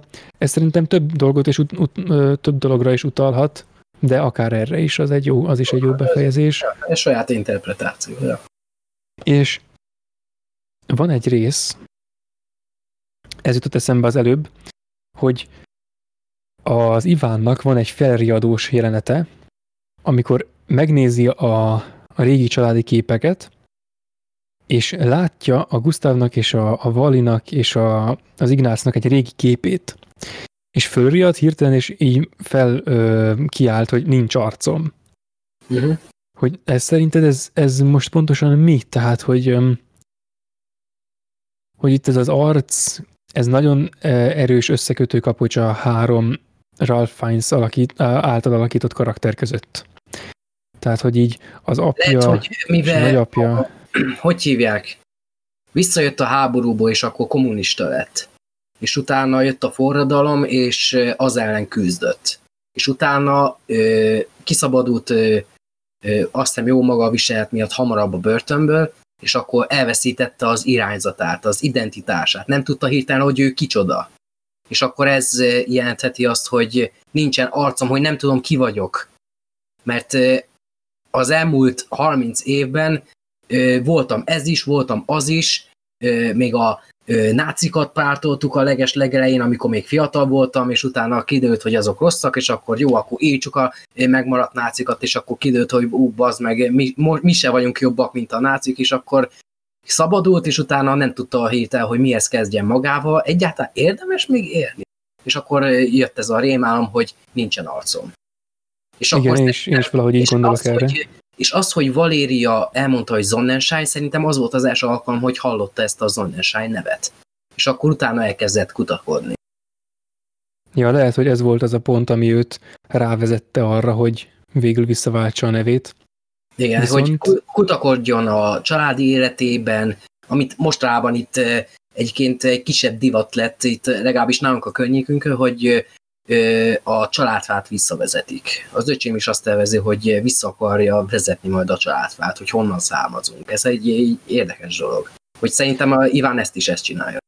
És hm. akkor így ezzel a Sonnenschein néve pedig végre újra kezdheti az egészet, mert a Sors névve igazából ő csak a szomorúságot ismeri. Hát igen, meg, a, meg azt, hogy elveszti a, a családját fokozatosan, meg ilyesmi ezeket a dolgokat. Ja, és van még két elég fontos dolog, amit a filmnek ebből az utolsó feléből így mindenképpen a korábbiak korrelációba szeretnék helyezni, hogy a Gusztávnak a halála még egy kibaszott durva, ilyen katarzis-szerű pont. Hogy ott ül mellette a, a, a Valéria, dúdolja azt a bizonyos dalt, és akkor a, a Gustav azzal a mérhetetlenül bánatos arccal, az elmondhatatlanul ö, ö, szenvedő arckifejezéssel ránéz, és megkér, hogy mi értelme volt ennek az egész nyomorult életnek. És hát igen, erre a Valéria ad egy valériás választ, ami szintén nagyon fassa és nagyon felemelő, de valahogy szerintem úgy elmarad a, hát igen, mert a, a Valéria válasza ennek a kérdésnek az értelmére válaszol, de nem, nem semlegesíti valahogy az a pozitív válasz azt a hatalmas bánatot, ami abból a kérdésből sugárzott. Ez nagyon erősnek érzem, a, a, azt, ahogy a Gustav kivonul ebből a történetből. Az megint egy ilyen, nem is tudom, ilyen letaglózó pillanat. Ja, és van még egy másik, amikor ő kijön a börtönből, akkor elveszti az órát. A... Ellopják az órát. Igen, valószínűleg ellopják az órát, a köcsögök, akik ott őrizték, valahogy ráakadtak, és az ükapának a, az ezer éve működő, tehát az tényleg istenten régóta meglévő, és ki tudja, hogy ő honnan kapta, és kitől örökölte ezt az órát, tehát minden... Milyen, történeteket, milyen történeteket tudna az az óra elmesélni, ha még meg lenne? Igen, igen, igen, pontosan. Szóval, és így az óra kivonult a történetből, és... Újra kezdődik.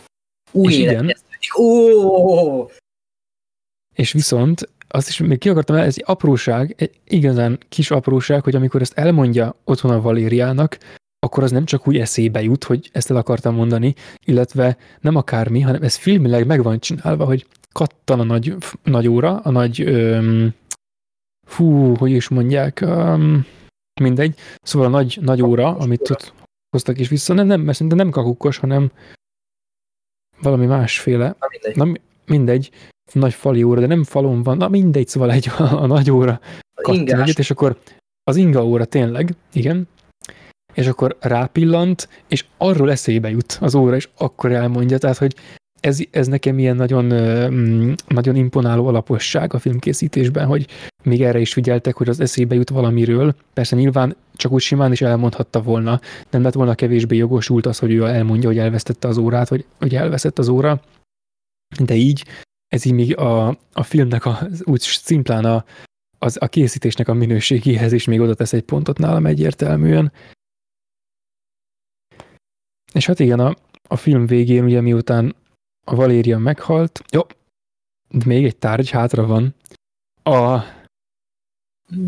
a bot, ja, amit, bot. Bot, igen. amit a Sonnenschein Manu a történetnek a legelején, ami ilyenkor már kurva messze van visszafelé, a faluban, mikor elindul, kap a rabbitól, és azzal jön fel a városba, és azzal közlekedik, és minden, és az végig ott van, a Valéria végül a film végén azt használta, azt a botot, és mikor meghal, akkor a, az Iván elviszi.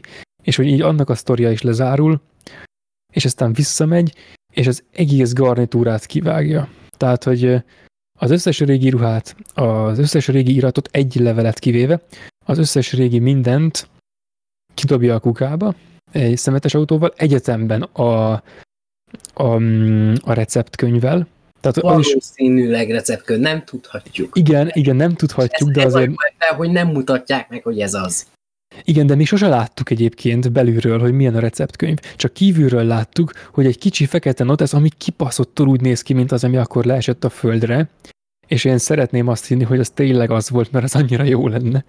És hogy leesik a lába elé az Ivánnak, amikor a turkálnak a turkál a cuccban, és csak úgy oda pillanat ott van, és viszont ahelyett az érdeklődését annyira megragadja az a levél, amit a, az öreg Sonnenschein Manu írt az Ignácnak még annak idején, hogy hogyan kezelje az életét, hogy hogyan legyen alázatos, meg hogyan tudja, hogy hol a helye, meg hogy sose felejtse, hogy honnan jött, és hogy vizsgáljon meg mindent Annyira maga. Annyira az a ö, monológ, az a levél. Igen, és hogy van benne azt hiszem egy ilyen rész is, ki is írtam, hogy ha azt hiszed, hogy hatalmad van, akkor tévedsz. Ha azt hiszed, hogy jogod van mások elé kiállni, mert úgy véled, hogy többet tudsz, mint ők, akkor tévedsz, és ilyenek vannak abban a levélben. És hogy ez, az, ez volt az a levél, ami az első olyan fiút útjára indította a családból, akit ugye végig a Ralph Fiennes játszott ezeket a fiúkat, és akik végighordozták a vállukon ezt az egész történetet.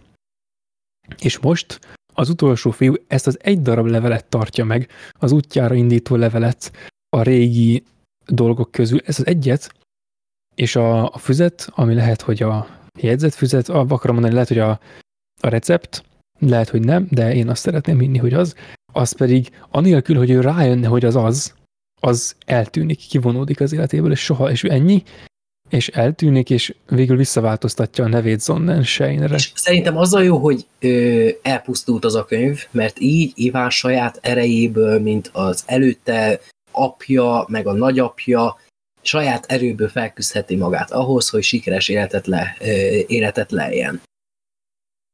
Igen, igen. És még hát... egy nagyon apróság, egy, mielőtt még az áromonológodat mondott te is, előtte én is mondanék egyet, amiről nagyon nem beszéltünk a Ivánnak a szelmiszára, ami tényleg szerintem talán Ó, a, igen. Ne, számomra a legérdektelenebb része volt így a nagy egészen nézve, viszont van egy ö, apró ö, szimbolikusság, ami tetszik, hogy a párkapcsolatok hogyan változtak meg, hogy a ö, Ignác meg Valéria szerelme az igazi volt, romantikus, nagyon szép a szex, kint a réten, akkor... Jó, tényleg, hát az a, az a jelenet, az úgy van megkomponálva, Ádám hogy, és Éva. Igen, és hogy ahogy jön a hév, úgy gyorsul fel a suhanó kamera, és őket nem mutatja, tehát egyszerre szemérmes, és egyszerre fokozza fel száz százalékra. Nagyon komoly, nagyon fasza. Nagyon romantikus, nagyon visszafogott. Ádám meg Hanna között nem látunk semmit, viszont a, az udvarlás az nagyon durva, nagyon direkt, azért, mert én kiszemeltelek magamnak, te az enyém lesz. Az, az arhetipikus, az nagyon, nagyon romantikus, az is? Romantikus is, az is igen, ezt részletesen kibeszéltük, meg úgymond igen. kritikus is, viszont eléggé direkt, viszont régen így működött, ez nem rossz, én nem mondom azt, hogy rossz, viszont egy picit személytelen, viszont ott jött a Gréta része, ami egy kicsit mocskosabb volt, mert elcsábította, akarva akaratlanul is, de elcsábította a Grétát, ott már moskosabb volt, csak közöttük látunk szexi jelenetet, és akkor itt van Iván meg a, ö, hogy hívják, őrnagy csaj között, az pedig semmi romantika, az a szintiszta, vad, nyers, ösztönszerű szex, ami nem szép, nem gyönyörű, csak mocskos, de szenvedélyes, és nagyon kellemes, de rövid ideig tartó. Ja, meg hát az a fajta, amihez, amihez se nem kell egy, egy rét, érted, hogy meg lehessen, és se nem kell egy eldugott kuckó. Tehát ennek a fajtának nincs identitása úgy, hanem van egy funkciója. És hogy nem ez olyan, ilyen... amire visszaemlékezik az ember. Igen, igen, igen. Ja.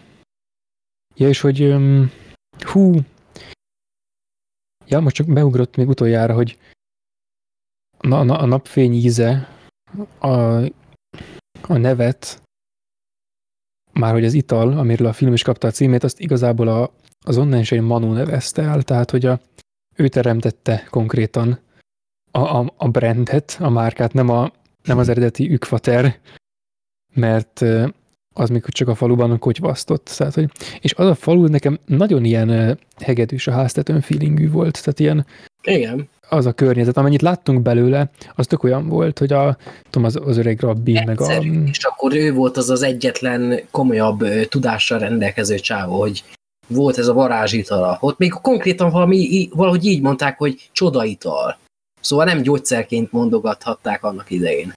Igen, meg hát alapból ez egy alkoholos cucc volt, tehát ahogy, ahogy vesszük, de hogy az is el van mondva, hogy ez, ez gyógyfüvekből, meg ilyenekből készült, és hogy kurva zamatos, és tehát ami ennek lennie kell, tehát hogy öm, ami ennek egy ilyen borzasztó finom dolognak lennie kell, ez úgy van elmondva, itt ebben elmesélve ebben a filmben és ez az, ami ugye végleg eltűnik, az utolsó kortyot megissza a Gusztávot, szájról szájra körbeadják az ízét, tehát mindenki érezte, még Iván is egyszer, de csak egy picit érezte, hogy milyen volt a, a napfény íze, hoppá, ez jobban jött ki ez a mondat, mint tervezte.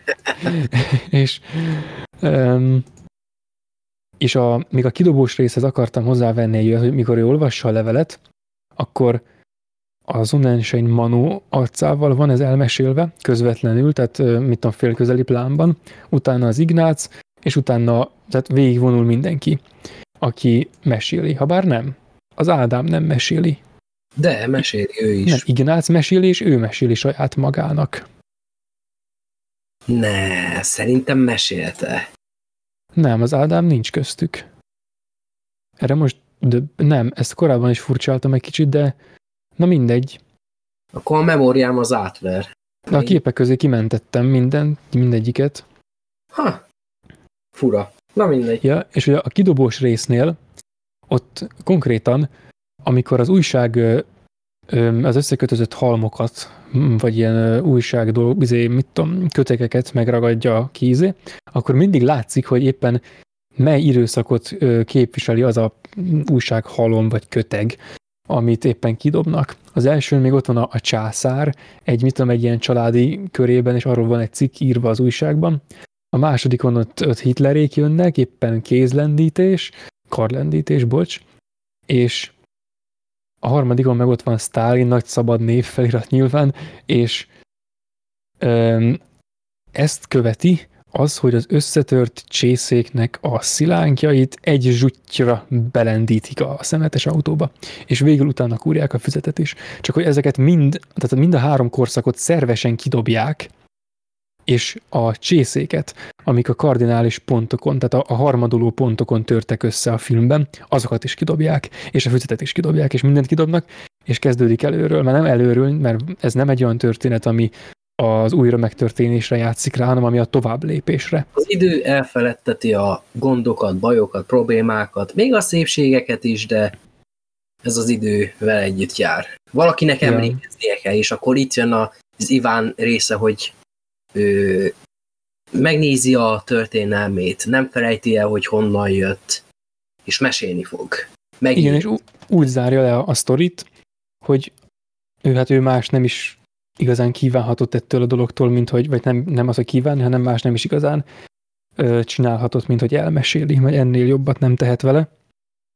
És még egy nagyon kicsi apróság, hogy miután kinézett az ablakon, hogy elment a szemetes autó, elvitt mindent, ami a régi életéhez köthető, és ott áll a, az ablak előtt a levélel a kezében, amit elolvasott, és hátrafordul, és a zongorán a kisrác ilyen, hát ahogy a, ahogy a kis srácok, akik még nem zongoráztak, nem tanultak, nem értenek hozzá, ezzel a módon azt a dallamot zongorázza, hmm. amit azon az zongorán végig játszottak a filmben, és hogy ez már, ez annyira nekem a felemelés, ami a, a, és a felívelés, amit a filmnek ebben az utolsó szakaszában amúgy is jellemző, itt még egy durva iramra rákapcsol. Annyira felemelő lesz ettől a kis dallamtól, hogy ez ilyen töredékesen, ilyen törékenyen megjelenik, hogy nem tudom, hát ez, igen, abszolút, abszolút katarzis. Új élet kezdődik. És nem aztán van az a nagyon fasza... Ja, és aztán van az a nagyon, nagyon, nagyon faszántos jelenet, amikor az utcán sétál, és akkor végül a kamera eltávolodik nagy totálba. És az akkor... olyan tipikus magyar sorozatos távlista. Az annyira magyaros. És annyira hatásos. Hú. Hú. Ezt te nagyon élvezted, te jóval többet tudtál beszélni, mint én, mert annyival többször láttad ezt a filmet. El is ment a hangom rendesen. Mondjuk ezt már megszokhatjuk a, az elemzős adásokra szerintem. Ja. És akkor én már meg is említeném, a következő elemzősebb adás alanya, az nem egy kellemes meglepetés, nem is egy kellemes elgondolkodtató film lesz, hanem a másik oldala, hogy nem csak jó művészfilmek vannak, vannak rosszak is. És sokszor nem igazán lehet róluk beszélni, de a mostani az nagyon érdekes, nem csak azért, mert félre sikerült filmről van szó, hanem a rendező élete miatt lett olyan, amilyen. És ez egyben tragikus is, mert nem lett jó film, viszont látom a szándékait annak, hogy miért úgy készülte, ahogy, ez pedig a Josh Trank féle kapun lesz. Ö, a következő adás, igen, ez az idei. Én azt ajánlom, hogy ne csak a filmet nézzétek meg, aki követni akar minket a következő adása is a Kepon kapcsán, ne csak a filmet nézzétek meg, annak ellenére, hogy egy kellemetlen élmény lesz, én ezt már most előre megmondom, hanem egy kicsit nézetek utána a Josh Trank kicsit félre sikerült életének, mert mindenki a Fantastic félre siklásából ismeri a karrierjét, és sokkal több annál, és eléggé kellemetlen. Ez egy olyan dolog, amiből az a gond, hogy a hollywoodi titoktartási rendszer miatt ebből hosszú évekig nem fogunk semmit se hallani, holott maga a sztori az olyan szinten ö, lenyűgöző a tragikus részébe, hogy ebből egy könyvet én úgy elolvasnék, és ez nem csak a Fantastic-től kezdődik, hanem már a, az első filmjénél a nem jut eszembe a címe. Chronicles. Azt hiszem azt csinálta. Az a kis költségvetésű film volt. Azt a filmet még nem láttam, én tervezem azt megnézni a... Én sem, majd, majd megnézem, szerintem. És akit nagyon kicsit is érdekel ez a következő kibeszélő, akkor ne csak úgy vakon kezdjük el szídni a kapont, mert én, ahogy már a kapon megjelenés előtt tudtam, hogy itt sokkal több áll a dolog mögött, hogy miért lett rossz. És utána néztem, és rájöttem, hogy bazd meg, ez nagyon durva. Erről érdemes lesz beszélni. Szóval ez nem csak a film lesz, hanem egy rendezőnek, kicsit a rendezőnek a munkássága is, meg élete is, amiről szerintem több embernek tudni kéne. Mert nagyon tragikus szerintem, érdemes erről tudni többeknek is. Mert könnyű lehordani egy rendezőt, hogy há, milyen szarul csinálta meg a Fantastic után. Egy kis háttérmunka, és rájössz, hogy miért. Ja. Ja, és ha már úgy vagyunk vele, akkor azt is megemlíteném, hogy mert beszélgettük, hogy most megcsináljuk ezt a befektetést, hogy elmondjuk a következő elemzőadásnak a, a témáját, mert lehet, hogy végül átfabrikáljuk. Ez biztos, hogy a kapon lesz, de van egy IMDB lista, amit majd valahova a kommentek közé oda tűzünk, amit, amiben rátesszük a, az összes filmet, ami az elemző adásokban előre lehet tudni, hogy lesz, ja, meg rajta maradnak persze a régiek is, tehát az összes film, ami az elemző adásokban sorra kerül, majdan, illetve egykor, azok rajta vannak a listán, azt lehet nézegetni.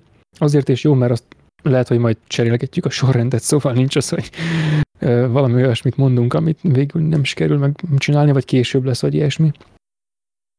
És jó. még a, a napfény ízéhez annyit fűznék hozzá, csak utólag, hogy, hogy hm, vannak igazán kiváló magyar filmek, tehát hogy mert van egy ilyen öm, nem is tudom, elég népszerű vélemény mostanában, hogy megnézzük a filmet, á, magyar, akkor szar, tehát ez, akkor azt nem is nézzük meg, és hogy ez kurvára nem igaz, és hogy de nagyon-nagyon nem igaz, és hogy olyan elképesztő filmek is születtek, ilyen magyar történelemről akár, sőt a magyar filmek azok gyakran történelmiek, de úgy általában is a magyar filmek igen kiválók, és hogy Szabó István egy igen kiváló magyar rendező, és hogy mindenki nézzen tőle sok filmet, mert remek filmeket rendezett. Most látom egyébként, hogy a Záró Jelentés című filmje az idei.